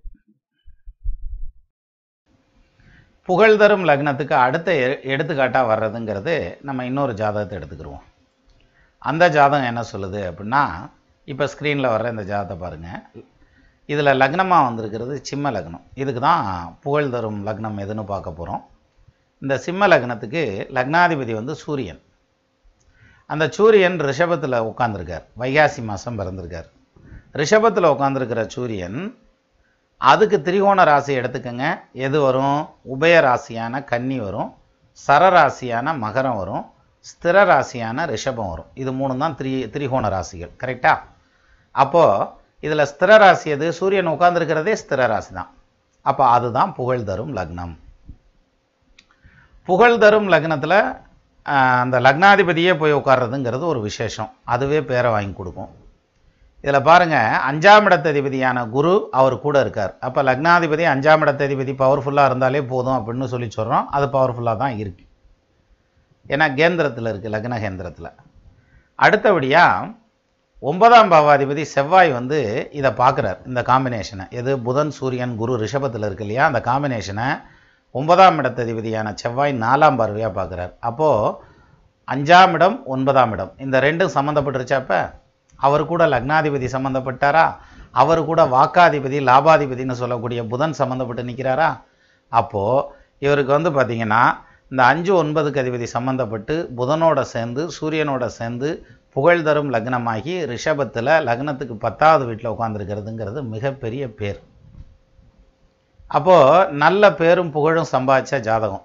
எப்படி பேரும் புகழ் சம்பாதிச்சாரு? ஜெகத்குருன்னு சொல்லக்கூடிய சங்கராச்சாரியாருடைய ஜாதகம் காஞ்சி பெரியவருடைய ஜாதகம். அப்போது அவருக்கு அவருக்கான பேரு புகழை பற்றி நீ நான் ஒன்றும் சொல்ல வேண்டியதில்லை. பேரை சொன்னாலே போதும். ஸோ பேர் ஒன்றே போதுமானது அப்படின்றாங்கல்ல அது மாதிரி பேரை சொன்னாலே போதும். அப்போ அந்த புகழ் இரவா புகழ் படைச்சது. எத்தனையோ சங்கராச்சாரியர்கள்லாம் வந்துட்டு போகலாம் இன்னும். இன்னும் வர்ற காலங்களில் எத்தனையோ பேர் வரலாம். இவருக்கு முன்னால் எத்தனையோ பேர் இருந்திருக்கலாம். ஆனால் இவருடைய பேர் வந்து அந்த அளவுக்கு பாப்புலர் ஆகி நின்னதுக்கான காரணம் அப்படின்னு எடுத்துட்டா புகழ் தரும் லக்னாதிபதி சுக்கிரன் உச்சம். புகழ் தரும் லக்னத்தை சுக்கரன் அதனால் குரு பார்க்குறார். அல்லது குரு கூட உட்காந்துருக்கிறார் புகழ் தரும் லக்னத்திலேயே சூரியனும் புதனும் உட்காந்துருக்கு தன்னுடைய வாக்காலேயே பிரசித்தம். அவர் பெரியவருடைய வாக்கெல்லாம் வந்து நம்ம சொல்லவே வேண்டியதில்லை. தெய்வத்தின் குரல் அப்படின்னே நிறைய புஸ்தமே வந்திருக்கு. அந்த அளவுக்கு பேசியிருக்கார். ஸோ அப்படிங்கிற அந்த பேச்சால் அந்த அந்த ஆன்மீகத்தால் கவரப்பட்டு எத்தனையோ பேர் அவருடைய ஃபாலோயராக இருந்திருக்காங்க. இன்னமும் இருந்துக்கிட்டு இருக்காங்க. ஸோ அப்பேற்பட்ட பேரு புகழை சம்பாரித்து கொடுத்ததுங்கிறது வந்து இந்த புகழ் தரும் லக்னம். அப்போது புகழ் தரும் லக்னம் வந்து பவர்ஃபுல்லாக இருக்கணும். அந்த லக்னாதிபதி பவர்ஃபுல்லாக இருக்கணும். இது நல்ல தெளிவாக இருந்து அதில் அஞ்சு ஒன்பதுக்கு உண்டான ஒரு சம்மந்தமும் கிடச்சி போயிருச்சுன்னா ரொம்ப பேர் கிடைக்கும். அதில் லக்னாதிபதியும் சேர்ந்துருச்சுன்னா இரவாக புகழ் படைக்கக்கூடிய ஜாதகமாக வந்து நிற்கும் ஐ- ஒரு ஜாதகத்தை அப்படி எடுத்து பார்த்ததுமே டக்குன்னு நம்ம லக்னம் இதா இந்த லக்னாதிபதி இங்கே உட்காந்துருக்காரா அவருக்கு திரியோண ராசி ஸ்திர ராசி எது அந்த ஸ்தானாதிபதி வலுவாக இருக்காரா அந்த இடம் அந்த இடம் கெட்டு போகாமல் இருக்கா ரைட் உனக்கு பேர் புகழ் கிடச்சிருமையா போய் ஆயிரம் கஷ்டப்பட்டாலும் சரியா போயிருவையா நல்ல பேர் புகழோடு வந்துருவையாப்பா அப்படின்னம்னாக்கா அவர் ஒரு காலத்தில் சொல்லுவார் அப்பா சொன்னான்டா ஒருத்தன் நல்லா தண்டா சொன்னியா நீ நல்ல பேர் புகழோட வருவேன் வந்துட்டோம்ல அப்படின்னு சொல்லி ஒரு காலம் இல்லைனாலும் ஒரு காலம் அந்த பேரையும் புகழையும் உங்களை நினச்சி பார்க்கறதுக்கான அமைப்பும் இருக்கும். அப்பேற்பட்ட அந்த பார்த்த மாத்திரத்திலேயே முடிவு பண்ணக்கூடிய விஷயம்தான் இந்த புகழ் தரும் லக்னம்ங்கிறது. நமது நேயர்கள் ஆள் போல் தழைதழைத்து அருகது போல் வேரூன்றி மூங்கில் போல் கிளைகிழைத்து முதியாமல் வாழ்ந்திருக்க வாழ்கவென வாழ்த்தி அமைகிறேன். வணக்கம்.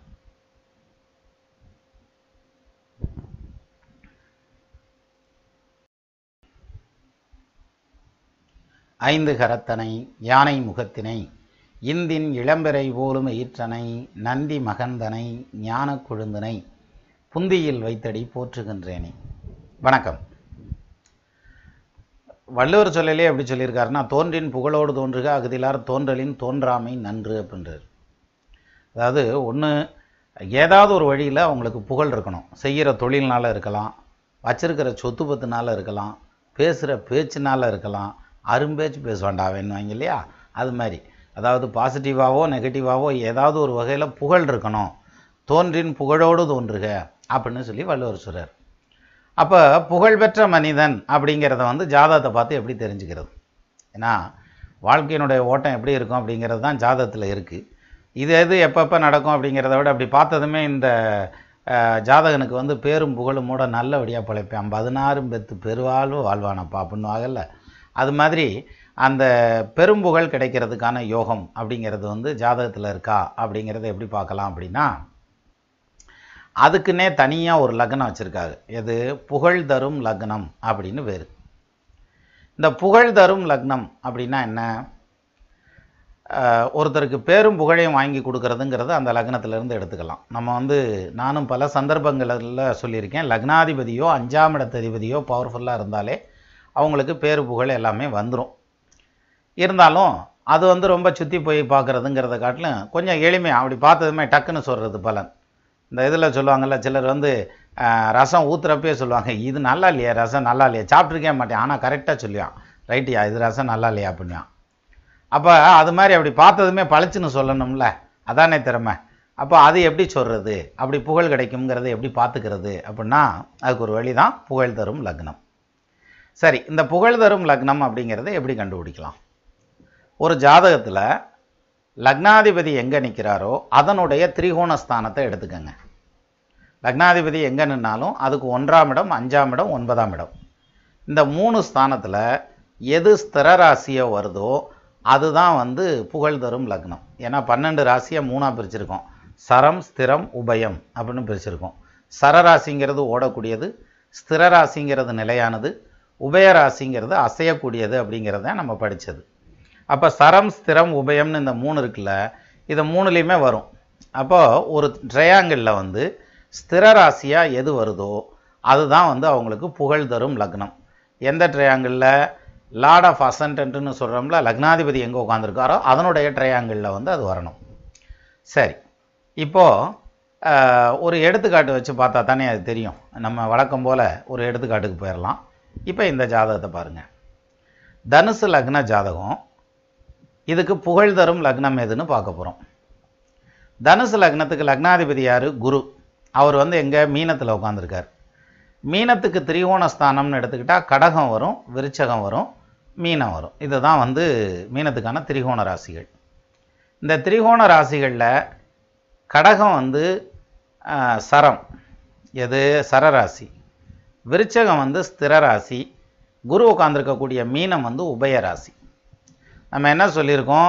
லக்னாதிபதிக்கு திரிகோணத்தில் எது ஸ்திர ராசியாக வருதோ அதுதான் புகழ் தரும் லக்னம். அப்போ இங்கே புகழ் தரும் லக்னம் வந்து விருச்சகம். சரி இப்போ இந்த விருச்சகத்துக்கு இந்த புகழ் தரும் லக்னத்துக்கு எப்படி பலன் இருக்குது அப்படின்னு பார்த்தா அந்த விருச்சகத்துக்கு அதிபதி யார்? செவ்வாய். அந்த செவ்வாய் வந்து புகழ் தரும் லக்னத்துக்கு மட்டும் அதிபதி இல்லை அவர் அஞ்சாம் இடத்து அதிபதியும் கூட. அவர் உட்காந்துருக்கிறது கண்ணியில் உட்காந்துருக்கார் அவர் ஒன்பதாம் இடத்து அதிபதியோட சேர்ந்து உட்காந்துருக்கார் யார்?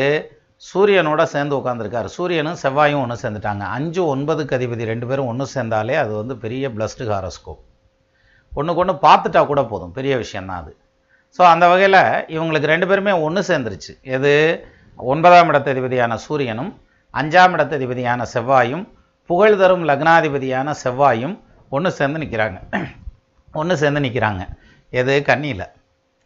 இது மட்டும் இல்லாமல் கூட வந்து சுக்கரன் உட்காந்துருக்கார் அவர் இருக்கட்டும். அடுத்தது இந்த புகழ் தரும் லக்னாதிபதியை வந்து யாரெல்லாம் பார்க்குறாங்க? அப்படின்னு பார்த்தா லக்னாதிபதி பார்க்குறது ஒரு பக்கம் அதை பார்ப்போம். அதுக்கு முன்னால் புகழ் தரும் லக்னம் வந்து எது? விருச்சகம். இந்த விருச்சகத்தை யார் பார்க்குறான்னு பாருங்கள் குரு பார்க்குறார். அந்த குரு லக்னாதிபதியும் ஆகிறார் இயற்கை சுபகிரகமும் ஆகிறார். அவர் ஒன்பதாம் பார்வையாக பார்க்குறார். அப்போ புகழ் தரும் லக்னம்ங்கிறது ஸ்ட்ராங்காக இருக்குது அடுத்த விஷயம் புகழ் தரும் லக்னாதிபதின்னு சொல்லக்கூடிய செவ்வாய் கன்னியில் உட்காந்து சூரியனோட சம்மந்தப்படுது ஒன்பதுக்கு அதிபதி. அதே மாதிரி அஞ்சாம் பாவாதிபதியும் செவ்வாய் ஆகிறார்.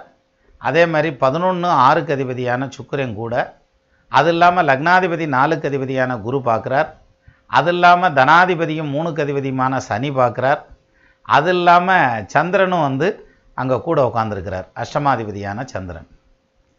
அப்போது இந்த செவ்வாயை பார்த்தீங்கன்னா எத்தனை கிரகம் சம்மந்தப்படுது செவ்வாயோட? டைரெக்டாக சம்மந்தப்படுறதே மூணு மூணு ஆறு கிரகம் சம்மந்தப்படுது அப்போது இந்த ஆறு கிரகமும் அதாவது புகழ் தரும் லக்னாதிபதியோட ஆறு கிரகமும் சம்மந்தப்படுறதுங்கிறதெல்லாம் ரொம்ப ரேரான காம்பினேஷன் அப்போ இப்படி ஒரு காம்பினேஷனில் இந்த ஜாதகம் வந்து அஞ்சு ஒன்பதுக்கு அதிபதி ஒன்று சேர்ந்து அவங்க போய் பத்தாம் பாவத்தில் உட்காந்து அதுவும் புதன் வீட்டில் உட்காந்து அப்படிங்கல இது ரொம்ப பவர்ஃபுல்லான ஒரு ஸ்தானம். எது? புதன் வீடு. அது கல்விக்கு அதிபதியினுடைய வீடு இல்லையா? பன்னெண்டாம் பாவத்தில் அந்த புதன் நிற்கிறார் எது? அந்த ஸ்தானத்துக்கு பன்னெண்டில் நிற்கிறார் கன்னிக்கு பன்னெண்டில். அப்போ பன்னெண்டாம் இடம் புதனுக்கு மறைவு கிடையாது.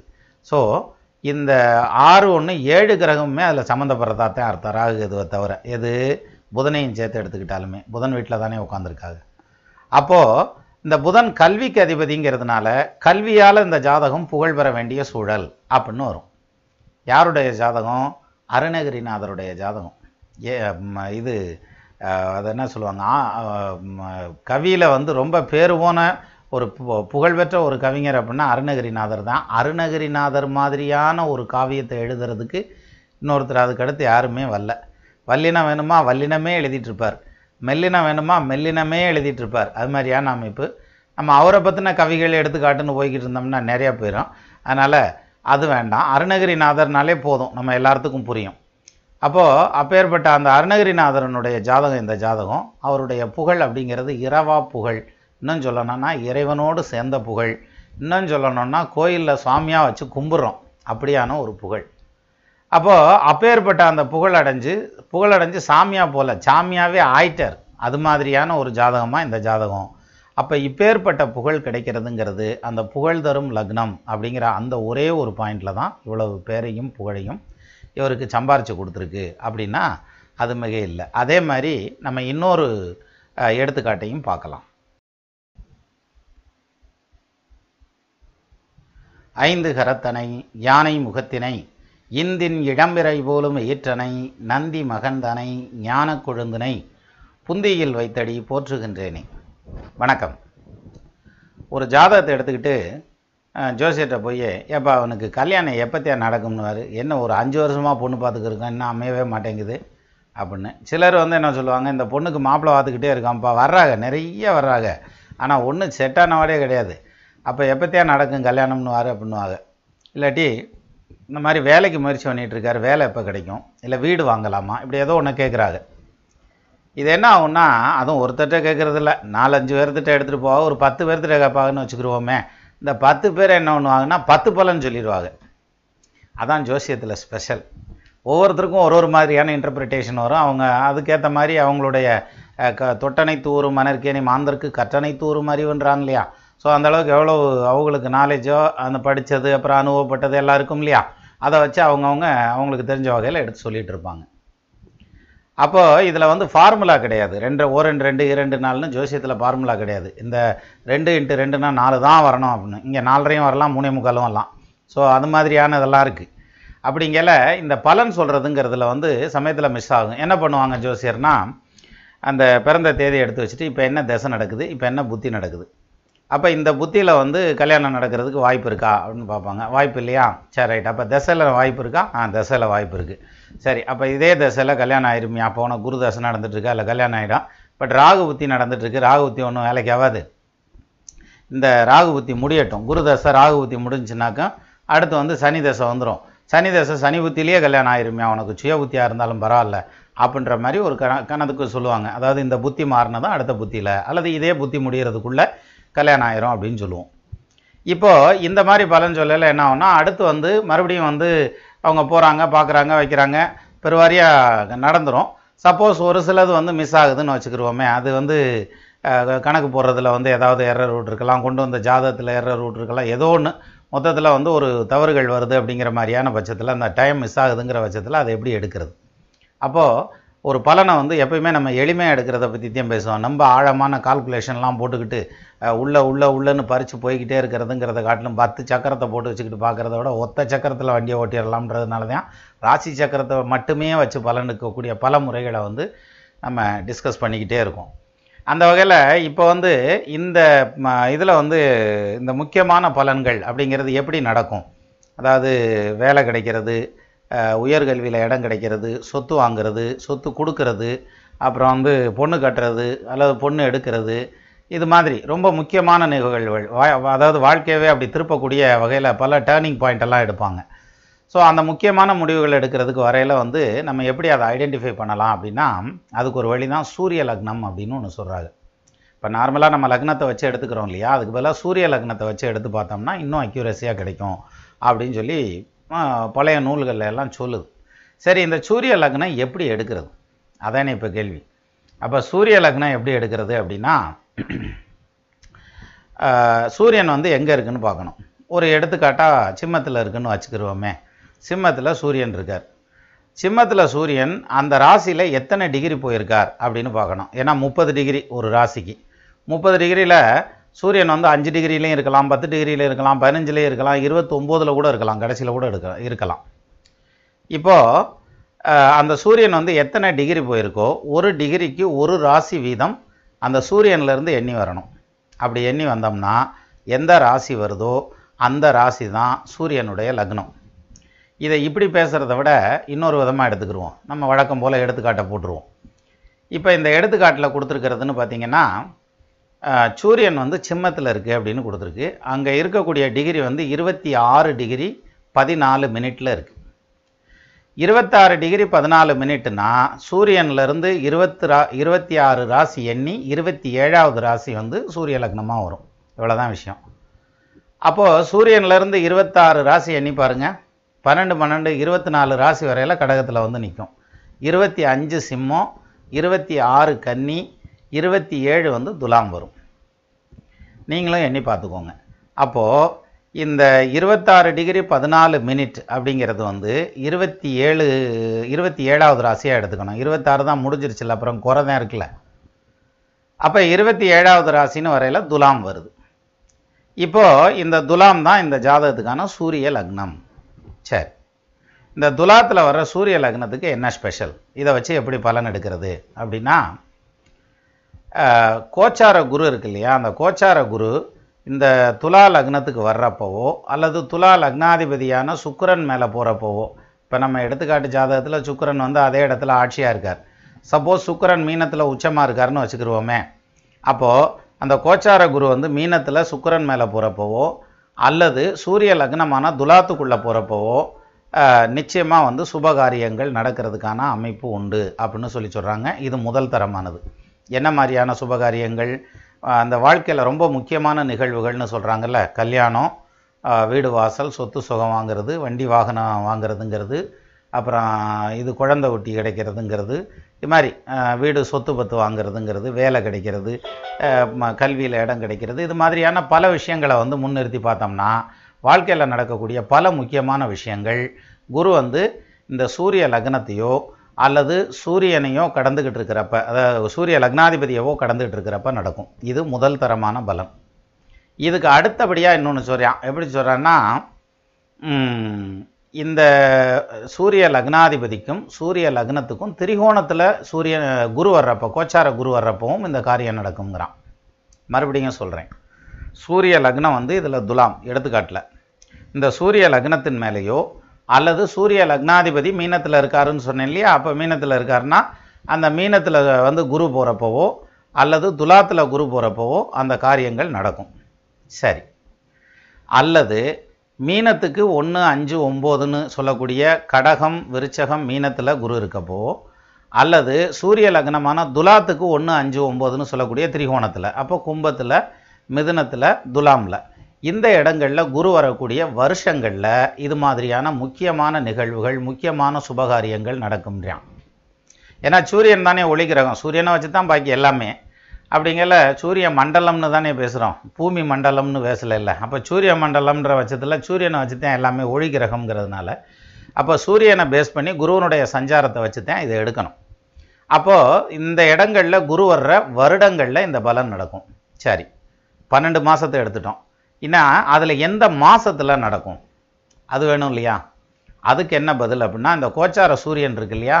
அந்த கோச்சார சூரியன் சூரிய லக்னத்திலேயோ அல்லது சூரிய லக்னாதிபதி மேலேயோ குரு பார்வையிலையோ அல்லது குருவோட சேர்ந்தோ போகக்கூடிய மாதங்களில் அந்த காரியம் நடக்கும். இந்த சுபகாரியங்கள் நல்லபடியாக நடந்தேறும். இது எப்படி எடுத்துக்கிடலாம்? பன்னெண்டு மாதத்துக்கு குரு வந்து ஒரே கட்டத்தில் தான் இருக்க போகிறார் அந்த பன்னெண்டு மாதத்துக்குள்ளே சூரியன் வந்து ராசி சக்கரத்தையே ஒரு சுற்றி சுற்றி வந்துடுவார் அப்போ மாதத்தை எடுத்துடலாம் எப்படி? சூரிய லக்னத்தின் மேலேயோ அல்லது சூரிய லக்னாதிபதி மேலேயோ கோச்சார குருவோட சேர்ந்து சூரியன் சஞ்சாரம் பண்ணக்கூடிய காலங்களில் அந்த மாதங்களில் அந்த காரியம் நடக்கும். இது முதல் தரமானது. அல்லது அதுக்கு திரிகோணத்தில் சூரியன் வரையில் கல்யாணம் இந்த மாதிரியான முக்கியமான நிகழ்வுகள் நடக்கும். அப்போது இதை ரெண்டையும் மேட்ச் பண்ணி பார்த்துட்டோம்னா முதல்ல வந்து நமக்கு வந்து தசாபுத்தி என்ன சொல்லுது? ஃபார் எக்ஸாம்பிளாக வந்து ஏழாம் பாவத்தில் செவ்வாய் உச்சம் பெற்ற நிலையில் நிற்கிறாருன்னு வச்சுக்கிருவோம். கடக லக்னத்துக்கு ஏழில் செவ்வாய் உச்சமாகி நிற்கிறார் ரெண்டில் சனி ராகு நிற்கிறார் அப்படிங்கிற மாதிரியான பொசிஷன்லாம் இருந்ததுன்னா நார்மலாக முப்பது வயசுக்கு மேலே தான் கல்யாணம் ஆகும். அப்போ இருபத்தஞ்சி வயசில் வந்து எடுத்து வச்சுக்கிட்டு எனக்கு குருவுக்கு திரிகோணத்தில் சூரிய லக்னத்துக்கு திரிகோணத்தில்னுக்கிட்டு இருந்தோம்னா வேலையாகாது. அதனால் முதல்ல அந்த தசை தசை வந்து ஒத்து வருதா அப்படின்னு பார்த்துடணும். அப்போ தசை ஒத்து வருது கல்யாணம் பண்ணுறதுக்கான அந்த டைம் வந்துருச்சு. இதில் வந்து பார்த்திங்கன்னா பதினேழு வருஷ புதன் தசை நடக்குது. இந்த பதினேழு வருஷ புதன் தசையில் இந்த ஜாதருக்கு கல்யாணம் ஆயிரும். அதை முடிவு பண்ணிடுறோம். அடுத்தது சுக்கர புத்தி நடக்குது. இது ஒரு டூ அண்ட் ஆஃப் இயர்ஸ் அல்ல த்ரீ இயர்ஸ் நடக்குது. இந்த த்ரீ இயர்ஸுக்குள்ளே கல்யாணம் ஆயிரும் அப்படிங்கிறத புத்தியை வச்சு முடிவு பண்ணிடுறோம். அதுக்கப்புறம் முடிவு பண்ணல அந்தரத்துக்குள்ளே தான் போவோம். புத்தியை பிரிச்சுக்கிட்டு அந்தரத்துக்குள்ளே போவோம்ல. அப்புறம் சூட்ச்மாந்திரம்னு போவோம் பிராணாந்திரம்னு போவோம். அப்படி போகிறத விட இந்த புத்தியை அளவுக்கு நம்ம நிறுத்திக்கிட்டு தசையில் நடக்குமா அந்த புத்தியில் நடக்குமா? அதுக்கு அடுத்தபடியாக எங்கே போனோம்? சூரிய லக்னத்துக்கு போனோம்னா அந்த வருஷமும் மாதமும் நமக்கு கிடச்சி போயிடும் அப்போ மாதம் கிடச்சிருச்சுனாலே போதுமே. அதுக்கப்புறம் நாள் சொல்கிறதுங்கிறது கல்யாணமாக இருந்தால் வளர்வுரையில் தான் பண்ணுவாங்க. அப்போ பதினஞ்சு நாளை பிரிச்சுக்கலாம் ஸோ அதுலேயும் அஷ்டமி நவமி செவ்வாய் வெள்ளி எல்லாம் போயிடும் அப்புறம் பாக்கி இருக்கிறத மட்டும் பிடிச்சி சொல்கிறதுங்கிறது சொல்லிடலாம்ல. ஸோ அந்த வகையில் இந்த சூரிய லக்னம் அப்படிங்கிறது பலனை வந்து துல்லியமாக கணக்கிடுறதுக்கு ரொம்ப யூஸ் ஆகும் அப்படிங்கிற மாதிரியான ஒரு அமைப்பில் ஒரு இதில் பார்த்தேன் நான். சரி அது வந்து நம்ம நேயர்களோட பகிர்ந்துக்கிட்டால் எல்லாத்துக்கும் அது பிரயோஜனமாக இருக்கும்ல. நெல்லுக்கு நெல்லுக்கு இறைத்தினீர் வாய்க்கால் வழியோடி புல்லுக்கும் புசியுமாம் தொல்லுலகில். நல்லார் ஒருவர் உளரையல் அவர் பொருட்டு எல்லோருக்கும் பெய்யும் மழைனா. அப்படி நாலு பேர்த்திட்ட சொன்னோம்னா அவங்க நல்லவங்க வந்து நான் அவங்க நாலு பேர்த்திட்ட சொல்லிடுவாங்க இல்லையா? ஸோ எல்லாருக்கும் பெய்யும் மழையாக இருக்கட்டும் அப்படிங்கிறதுல எனக்கு தெரிஞ்சதை ஷேர் பண்ணியிருக்கேன். அஃப்கோர்ஸ் இதில் வந்து கருத்து வேறுபாடுகள்லாம் இருக்கிறதுக்கு வாய்ப்பு இருக்குது சப்போஸ் இருந்ததுன்னா கூட நீங்கள் கமெண்டில் சொல்லுங்கள் நமது நேயர்கள் ஆள் போல் தழைதழைத்து அருகது போல் வேரூன்றி மூங்கில் போல் கிளைகிழைத்து முதியாமல் வாழ்ந்திருக்க வாழ்கவென வாழ்த்தி அமைகிறேன். வணக்கம்.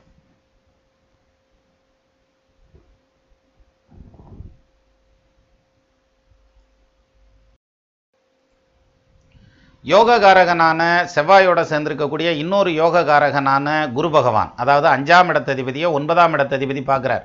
அஞ்சாம் இடம்ங்கிறது வந்து செவ்வாயுடைய வீடு ஒன்பதாம் இடம்ங்கிறது வந்து குருவுடைய வீடு. அந்த குருவும் செவ்வாயும் நேருக்கு நேராக பார்த்துக்கிறாங்கங்கிறதே ஒரு பெரிய ப்ளஸ் பாயிண்ட்டு ஒன்று இன்னொன்று இந்த தாமினி யோகம்ங்கிறது தனத்தை கொடுக்கறத பற்றி சொல்கிறது தான் அப்போது தனத்தை எங்கேருந்து கொடுக்குது? குரு வந்து லாபஸ்தானத்தில் உட்காந்துட்டு அந்த செவ்வாயை பார்க்குறார். இப்போது குரு வந்து தனகாரகன் பணத்தை குறிக்கக்கூடியவர். அவர் உட்கார்ந்திருக்கிறது லாபஸ்தானத்தில் உட்காந்துருக்கார் பணத்தை குறிக்கக்கூடிய ஸ்தானத்தில் உட்காந்துருக்கார் அவர் பார்க்கறதுங்கிறது யோககாரகனான செ செவ்வாயை பார்க்குறார். அஞ்சாம் இடத்ததிபதியை பார்க்குறார். அப்போ அஞ்சாம் இடத்ததிபதி ஒன்பதாம் இடத்ததிபதி கூட வந்து பன்னிரெண்டு மூணுக்கு உண்டான குருவுமே சேர்ந்து நிற்கிறார் சாரி குருங்கிறேன். புதன் சேர்ந்து நிற்கிறார் புதன் சேர்ந்து நிற்கிறதுங்கிறத விட அஞ்சு ஒன்பதுக்கு அதிபதி நேருக்கு நேர் பார்த்துக்கிறதுங்கிறது ரொம்ப ஒரு வலுவானது ஒரு அமைப்பு. அதுலேயும் தனகாரகன் ஸ்ட்ராங்கான ஒரு இடத்துல உட்காந்து அந்த செவ்வாயை பார்க்கறது சிறப்பு. இதை இப்படி தாமினி யோகத்துலையும் எடுத்துக்கலாம். இந்த செவ்வாயை குரு பார்த்து குருவை செவ்வாய் பார்க்குறதுல மியூச்சுவல் ஆஸ்பெக்ட்ஸ்னு ஒன்று இருக்குல்ல இதில்? இதுக்கு பதில் சொல்லலை தான் எப்படி சொல்கிறான் பிரபல செய் பொன் கூடி. செய்னா செவ்வாய் பொண்ணுன்னா குரு. பிரபல செய் பேசுமீரிடத்தில் நிற்க தரணிகள் உதித்தான் மிக்க சற்குண மறையோனாகி புறவல நகரதற்கு புகழதிகாரியாகி விரவிய மணிகள் செம்பொன் மிதமிலா தனவானாமே. சரிவில்லாத பணக்காரனா பிழைப்பான் அப்படின்னு சொல்லுன்னு சொல்லி அப்போ நம்ம முத பார்த்ததுலேயும் வல்லகி யோகம் இருக்குது அதில் இவ்வளோ பாப்புலரான யோகமாக இல்லை. ஆனால் இதில் இருக்கிற வல்லையோ நீங்கள் எடுத்து பாருங்கள் அந்த முதல்ல க கொடுத்த அந்த ஜாதகத்தையும் எடுத்துக்காட்டு கொடுத்த அந்த ஜாதகத்தையும் பார்த்தீங்கன்னா தெரியும். அதுவும் இதுவும் பார்க்கல என்ன ஆகுனா ரெண்டு பேர்த்துக்கு இருக்கிறது ஒரே யோகம் தான். தாமினி யோகம் இருக்குது ஆனால் அந்த தாமினி யோகம் செயல்படக்கூடிய விதம் அது டிரைவ் பண்ணக்கூடியதுங்கிறது வித்தியாசமாக இருக்கும். இதில் பவர்ஃபுல்லான யோகமாக அது வேலை செய்யும். அதில் கொஞ்சம் பவர் கம்மியாக வேலை செய்யும். அவ்வளோதானே தவிர மற்றபடி வேலை செய்யும். பாவக்காய் கசக்கும். என்னதான் சீனியாக போட்டாலும் சீனி தான் இன்றைக்குமே தவிர பாவக்காய் கசக்கத்தானே செய்யும்? அது வந்து கசப்பை மாற்றிக்கிறது அதை மறைச்சி வச்சு சாப்பிட்டுக்கிறோம்னு என்ன சொல்லலாம். இந்த அது என்ன பண்ணுக்கு நடுவில் ஏதோ ஸ்டஃப் எல்லாம் வச்சு சாப்பிடுவாங்கல்ல அது மாதிரி. ஏதோ மறைச்சி வேணால் சாப்பிட்டுக்கிறலாமே தவிர கசப்பு கசப்பு தான் வாங்கல அது மாதிரி யோகம் யோகம்தான். என்னன்னாலும் கொடுக்கத்தையும் செய்ய ஆனால் அது எம்புட்டு கொடுக்குதுங்கிறது வந்து அதில் அமைஞ்சிருக்கக்கூடிய மற்ற கிரக நிலைகளை பொறுத்து தான் கொடுக்கும். ஆக தாமினி யோகம்ங்கிறது மிகச்சிறப்பானது ஒரு யோகம். நமது நேயர்கள் ஆள் போல் தழைதழைத்து அருகது போல் வேரூன்றி மூங்கில் போல் கிளைகிழைத்து முதியாமல் வாழ்ந்திருக்க வாழ்கவென வாழ்த்தி அமைகிறேன். வணக்கம்.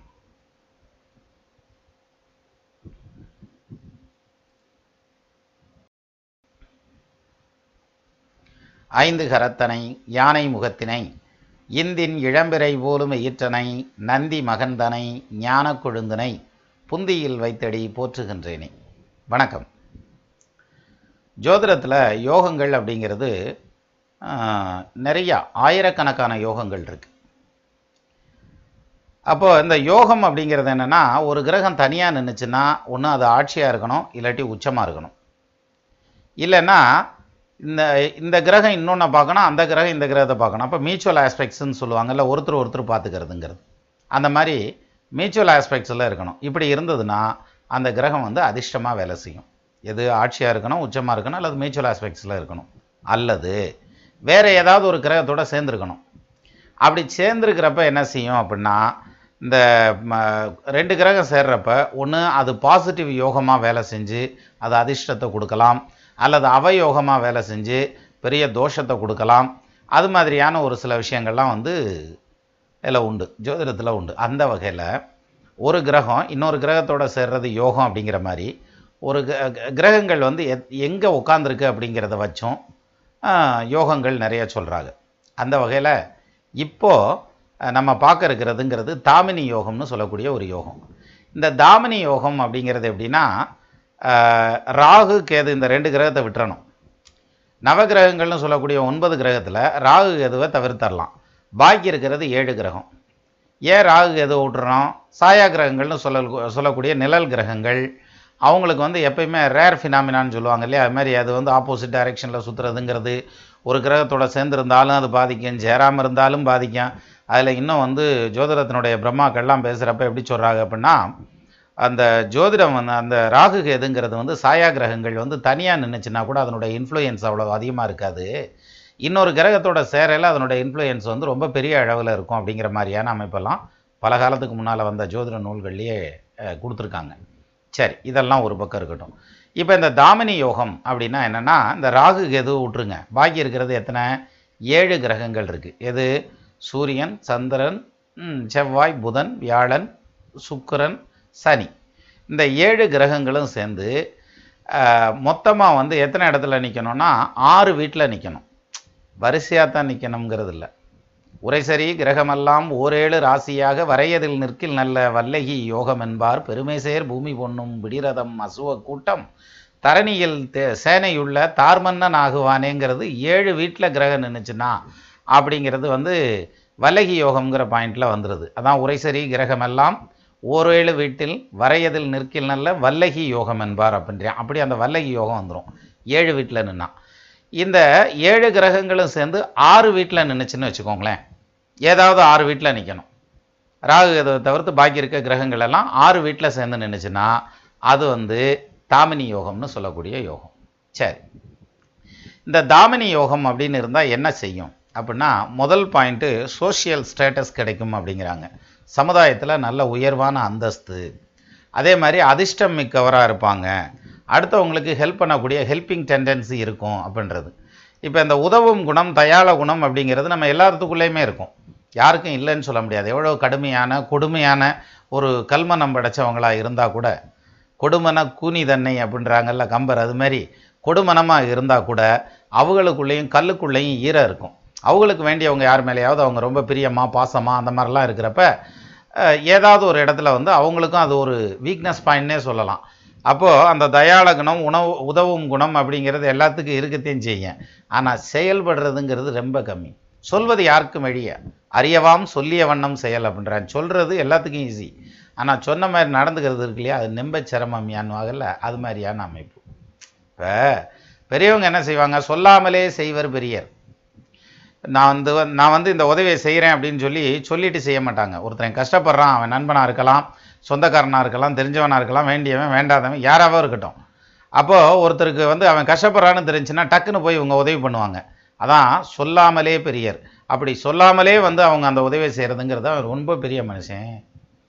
சொல்லி செய்வார் சிறியரே. அவர் நான் வந்து இதை செய்கிறேன் அப்படின்னு சொல்லிட்டு இந்த உதவியை நான் செய்கிறேன் நீ இவ்வளோ கஷ்டப்படுற நான் இந்த உதவியை செய்கிறேன் உனக்கு அப்படின்னு சொல்லி சொல்லிட்டு சிலர் செய்வாங்க. அதுவுமே பெரிய விஷயந்தான் சொல்லியும் செய்யார் கையவரே. சிலர் சொல்லுவேன் ஆனால் ஒன்றும் செய்யலாம் மாட்டான். அந்த இது எலெக்ஷன் வாக்குறுதி மாதிரின்னு வச்சுக்கோங்களேன் அவள் பாட்டு பேசிட்டே தான் இருப்பாங்க. ஆனால் என்ன நடந்துச்சு என்ன நடக்கலைன்னு அடுத்து அடுத்த எலெக்ஷன் வரையில அந்த மேனிஃபெஸ்டோ எடுத்து படித்து பார்த்துட்டு நம்ம இதுக்கு இது சொ- வரல இதுக்கு இது வரல நான் சொல்கிறோம் பாயிண்ட் பை பாயிண்டாக சொல்கிறோம் ஒன்றும் கிடையாது. அது மாதிரி சொல்லி சொல்லாமலே பெரியர் சொல்லி செய்வர் சிறியர் சொல்லியும் செய்யார் கயவரே நல்ல குலாமாலை வெற்கண்ணாய் குருவமை கூடில் பலா மாவை பாதிரியை பார் பலாமரம் என்ன ஒன்றும் பூக்கவே பூக்காது. ஆனால் காய்ச்சிரும். அது வாட்டுக்கு பெருசாக பழம் தூங்கும். அப்படின்னா என்ன அர்த்தம்? சொல்லாமலே செய்கிறது பலா மாமரம் பாருங்கள் நல்லா பூத்துருக்கும். ஆனால் காய் வந்து அதோட கம்மியாக தான் பிடிக்கும். ஏன்னா நிறைய பூ உதிர்ந்துடும் அதனால் கம்மியாக காய் பிடிக்கும். ஆனால் பூத்துட்டு காய் பிடிச்சிரும். ஸோ அந்த வகையில் அது சொல்லி செய்கிறது சொல்ல சொல்லியும் செய்- குலாமாலை வெறுக்கண்ணாய் கூறு ஓமை கூடில் பலா மாவை பாதிரியை பார். பாதிரி மரம்ங்கிறது பாருங்கள் பிரமாதமாக பூத்து குலுங்கும். அப்படியே சும்மா பிரமா அதை பார்த்தா அவ்வளோதான் இருக்கும். பூக்குறதோட நின்றோம். அவ்வளோதான் அதுக்கு மேலே ஸ்டெப் எடுக்காது. அது மாதிரி அந்த தயாள குணம் உதவும் குணம் அப்படிங்கிறது வந்து நம்ம எல்லாத்துக்குமே இருக்கும். ஆனால் அதை செயல்படுத்துறது அப்படிங்கிறது எல்லாத்தாலேயும் முடியாது. அதுக்குன்னு ஒரு யோகம் வேணும். நாலு பேர்த்துக்கு காசு கொடுக்கறதுனாலும் அதுக்கு ஒரு யோகம் வேணும். இல்லையா? ஈ என இறத்தல் இழிந்தன்று அதன் எதிர் ஈய எனல் அதனினும் இழிந்தன்று கொள்ளென கொடுத்தல் உயர்ந்தன்று கொள்ளே கொள்ளேனல் அதனினும் உயர்ந்தன்று அப்படின்றான். அது மாதிரி கொடுக்கறதுக்கே ஒரு குணம் வேணும். அதை வேணான்னு சொல்கிறதுக்கு இன்னும் பெருசாகவும் வேணும். அதே மாதிரி இந்த தாமினி யோகம் இருக்கிறவங்களுக்கு பார்த்தீங்கன்னா எந்நேரமும் யார்? சொந்த பந்தத்தோட சூழ இருப்பாங்க நண்பர்கள் புடை சூழ இருப்பாங்க அப்படிங்கிற மாதிரியான அமைப்பு. நிறைய சொத்து பத்துக்கள் இருக்கும். சொத்து இருந்துச்சுன்னா அப்புறம் தன்னாலேயே எல்லாம் வந்துடும் இல்லையா? பொன்னொடு மணியுண்டானால் புலைங்கனும் கிடைங்கன் என்று தன்னையும் புகழ்ந்து கொண்டு சாதியில் மனமும் செய்வர். மன்னராயிருந்தவர்கள் வகைகெட்டு போனாராயில் பின்னையும் யாரோ என்று பேசுவார் ஏசுவார் என்ற மாதிரி பொருளாதாரம் இருக்கும். நிறைய சொத்து பத்து இருக்கும். அதே மாதிரி நிறைய கால்நடை செல்வங்கள் இருக்குங்கிறான் ஆடு மாடெல்லாம் இருக்கணும் அதனால தான் மாடல்ல மாடுங்கிறதே செ செல்வம்னு தானே சொல்லியிருக்காங்க. அது மாதிரி நிறைய சொத்து பத்துக்கள் இருக்கும். நிறைய பேர்த்துக்கு உதவி பண்ணுவாங்க.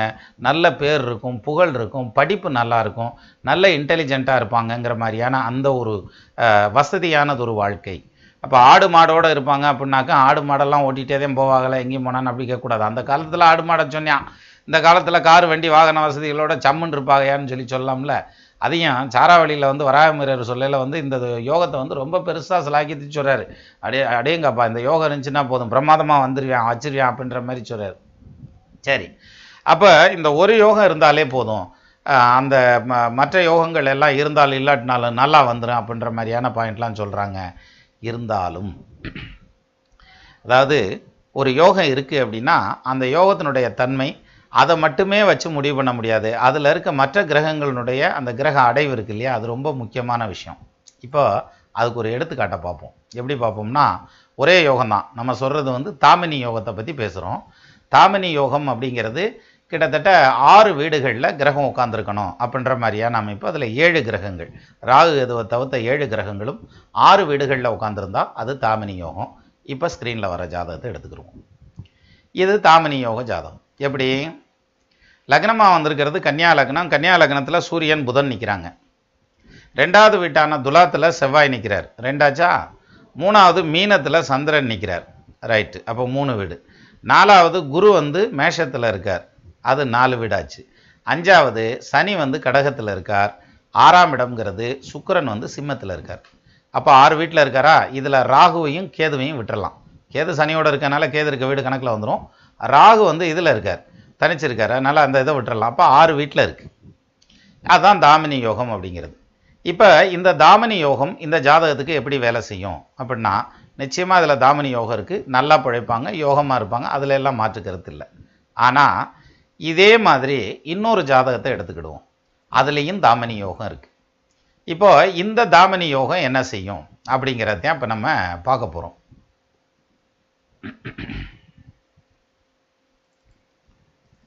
இப்போது ஸ்க்ரீனில் வர இந்த ஜாதகத்தை எடுத்துக்கிடுவோம். இதில் பாருங்கள் லக்னம் வந்து கடக லக்னம். கன்னியில் வந்து கேதுவும் சந்திரனும் நிற்கிறாங்க சனி சனி வந்து உச்சம் பெற்று துலாத்தில் நிற்கிறார் ரெண்டு வீடு. அடுத்து விருச்சகத்தில் வந்து செவ்வாயும் புதனும் நிற்கிறாங்க மூணு வீடாச்சு. அடுத்து தனுசில் வந்து சூரியன் நிற்கிறார் நாலு. கும்பத்தில் சுக்கிரன் நிற்கிறார் அஞ்சு. ரிஷபத்தில் குரு நிற்கிறார் ஆறு வீடாகி போச்சா? இப்போ இதுலேயும் தாமினி யோகம் இருக்குது நம்ம முத பார்த்த ஜாதகத்துலேயும் தாமினி யோகம் இருக்குது அப்போ ஒரே யோகம் ரெண்டு பேர்த்துக்கு இருக்கா? இந்த ரோ யோகம் வந்து எந்த அளவுக்கு டிரைவ் பண்ணும் அப்படின்னு பார்க்குறப்ப இந்த இப்போ பார்த்துட்டு இருக்க இந்த ஜாதகத்தில் யோகம் மிக பிரமாதமாக வேலை செய்யும் இந்த தாமினி யோகம். எப்படி? கடக லக்னத்துக்கு யோக காரகன் யார்? அந்த செவ்வாய். அந்த செவ்வாய் வந்து ஆட்சி ஆகிடுறார் அஞ்சாம் இடத்த அதிபதி அஞ்சாம் இடத்துலேயே ஆட்சி அஞ்சு ஒன்பதுக்கு உண்டானவர் சுபர் பாவராயினும் மிஞ்சும் பலன் செய்வர்னு சொல்கிறோம்ல அந்த செவ்வாய் வந்து அஞ்சில் ஆட்சி ஆகிறார் யோககாரகன் கடகத்துக்கு. அவரை பாக்யாதிபதினு சொல்லக்கூடிய ஒன்பதுக்கு அதிபதியான குரு பார்க்குறார் எங்கே உட்காந்து பார்க்குறார் லக்னத்துக்கு பதினொன்றாம் இடமான லாபஸ்தானத்தில் உட்காந்து பார்க்குறாரு அப்போ குரு லாபத்தில் உட்காந்து பார்க்கறதுங்கிறதும் யோகம். சரி. ஐந்து கரத்தனை யானை முகத்தினை இந்தின் இளம்பிறை போலும் ஈற்றனை நந்தி மகந்தனை ஞான கொழுந்தனை புந்தியில் வைத்தடி போற்றுகின்றேனே. வணக்கம். ஜோசியம் பார்க்குறப்ப ஜாதகத்தை எடுத்து கணக்கு போட்டு பார்த்துட்டு இது இப்படி இருக்குது இந்த புத்தியை விட அடுத்து வர்ற புத்தி நல்லா இருக்கும்பா ஈவன் ராகு புத்தி தான் ஆனால் நல்லா இருக்கும் உனக்கு அப்படின்னு ஜோசியர் சொல்கிறாருன்னா உடனே கேட்பாரு அது எப்படி நீ ராகு புத்தி நல்லா இருக்கும்னு சொல்கிற ஏ ராகுதே மூணாம் இடத்துல இருக்குது ரெண்டாம் இடத்துல இருக்குது நாலில் இருக்குது இல்லை எட்டாம் இடத்துல இருக்கியா ராகு? எட்டில் ராகு வச்சுக்கிட்டு எப்படி நல்லா இருக்கும்னு சொல்கிற நீ? எந்த புஸ்தகத்தில் வட்டிருக்கேன் சொல்லு பார்ப்போம் அப்படின்ற மாதிரியான பாயிண்டில் சிலர் வந்து கொஷின் எல்லாம் ரைஸ் பண்ணுவாங்க. இப்படி கேட்டால் பரவாயில்ல. சிலர் ஆரம்பிச்சிருவாங்க. சண்டைக்கே வந்துடுவான் ஏய் நீ அது அது எப்படி நீ சொல்லலாம்? ராகு வந்து எட்டில் இருக்கிறத வந்து சரின்னு எப்படி நீ சொல்லலாம்? அப்படின்ற சொல்கிற மாதிரி வேகமாக சண்டைக்கெலாம் வந்துடுவாங்க என்னென்னா இவங்க ஏதாவது ஒரு ரூலை படிக்கலைன்னா அந்த ரூலே இல்லைங்கிற முடிவுக்கு வந்துடுறது அது மாதிரியான அமைப்பு.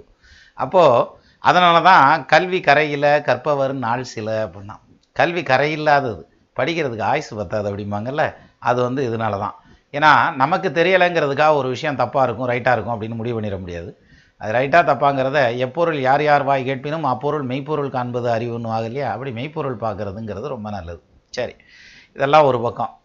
இப்போ ஒரு சில ஜாதகத்தை எடுத்து வச்சு அப்படி பிரித்து பார்த்ததுமே அப்படி தாறுமாறாக இடிச்சுக்கிட்டு நிற்கும் என்ன இது இம்பிட்டு சிரமத்தில் இருக்குது ரொம்ப கஷ்டப்படுறேன் போல் இருக்கியாமே என்னமும் செய்ய மாட்டான். ஒன்றும் ஒரு ஸ்டெப்பு கூட மேலே வந்திருக்க மாட்டானே. அயம்பாடு கிடப்பானப்பா அப்படின்னு சொல்லிட்டு இருப்பாங்க ஆனால் அவன் பார்த்தாக்கும் பட்டு ஸ்பீடாக முன்னால் போயிட்டுருப்பாங்க எது கல்வியாக இருக்கலாம் தொழிலாக இருக்கலாம் அல்லது வேறு ஏதாவது ஒரு வகையில் வந்து ஈவன் நெகட்டிவில் போனால் கூட கிரிமினலாக போனாலுமே ரொம்ப பெரிய அளவில் பெரிய புகழ்பெற்ற கிரிமினலாக போகிறதுக்கான அமைப்பெல்லாம் வந்துடும் அப்போது இப்பேற்பட்ட அந்த சூழ்நிலை அந்த பேரு புகழ் கிடைக்கிறதுங்கிறதாகட்டும் அல்லது வந்து அந்த திசை அந்த ஜாதகத்தில் நம்ம பார்க்குறதுக்கு அப்படி மாறுதலான ஒரு பலன்களோட ஒரு சில ஜாதகர்கள்லாம் இருப்பாங்க.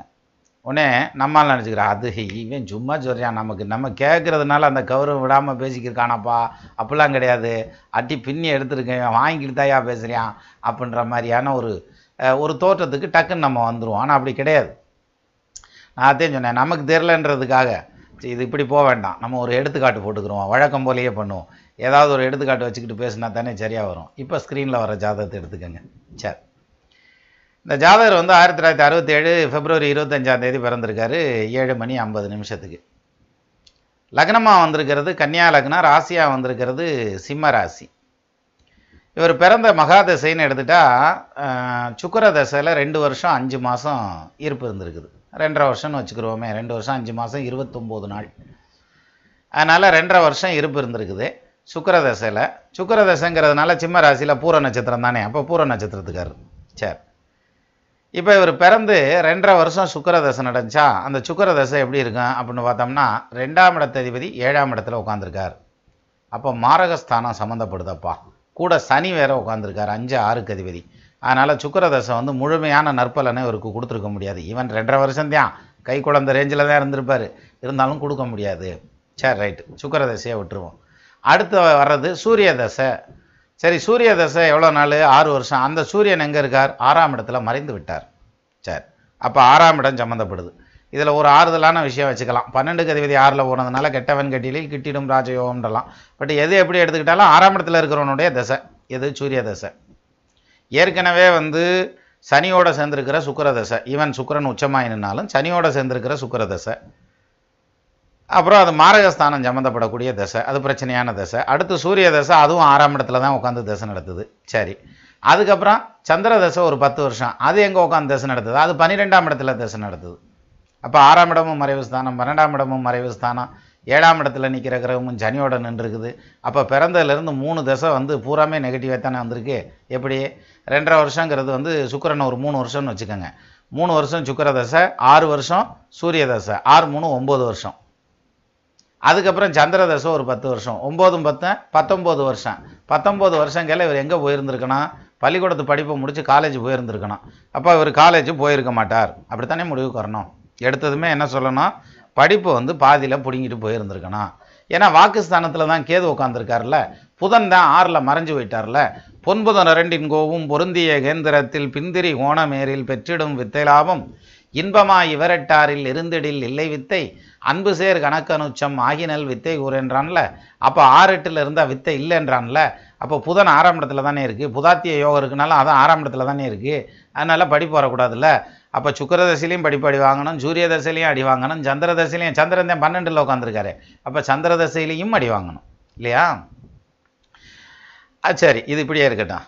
இந்த சந்திர தசை வரைக்கும் ஓகே. பத்தொம்போது வருஷம். அப்போ காலேஜ் படிப்புக்கு இவர் வரணும். அதுக்கு முன்னாலேயே எல்லாம் பிடிங்கிட்டு போயிடும் அப்படித்தானே ஜோதிட ரூலு அதுக்கு அடுத்தது செவ்வாதசை இது எவ்வளோ நாள்? ஏழு வருஷம்.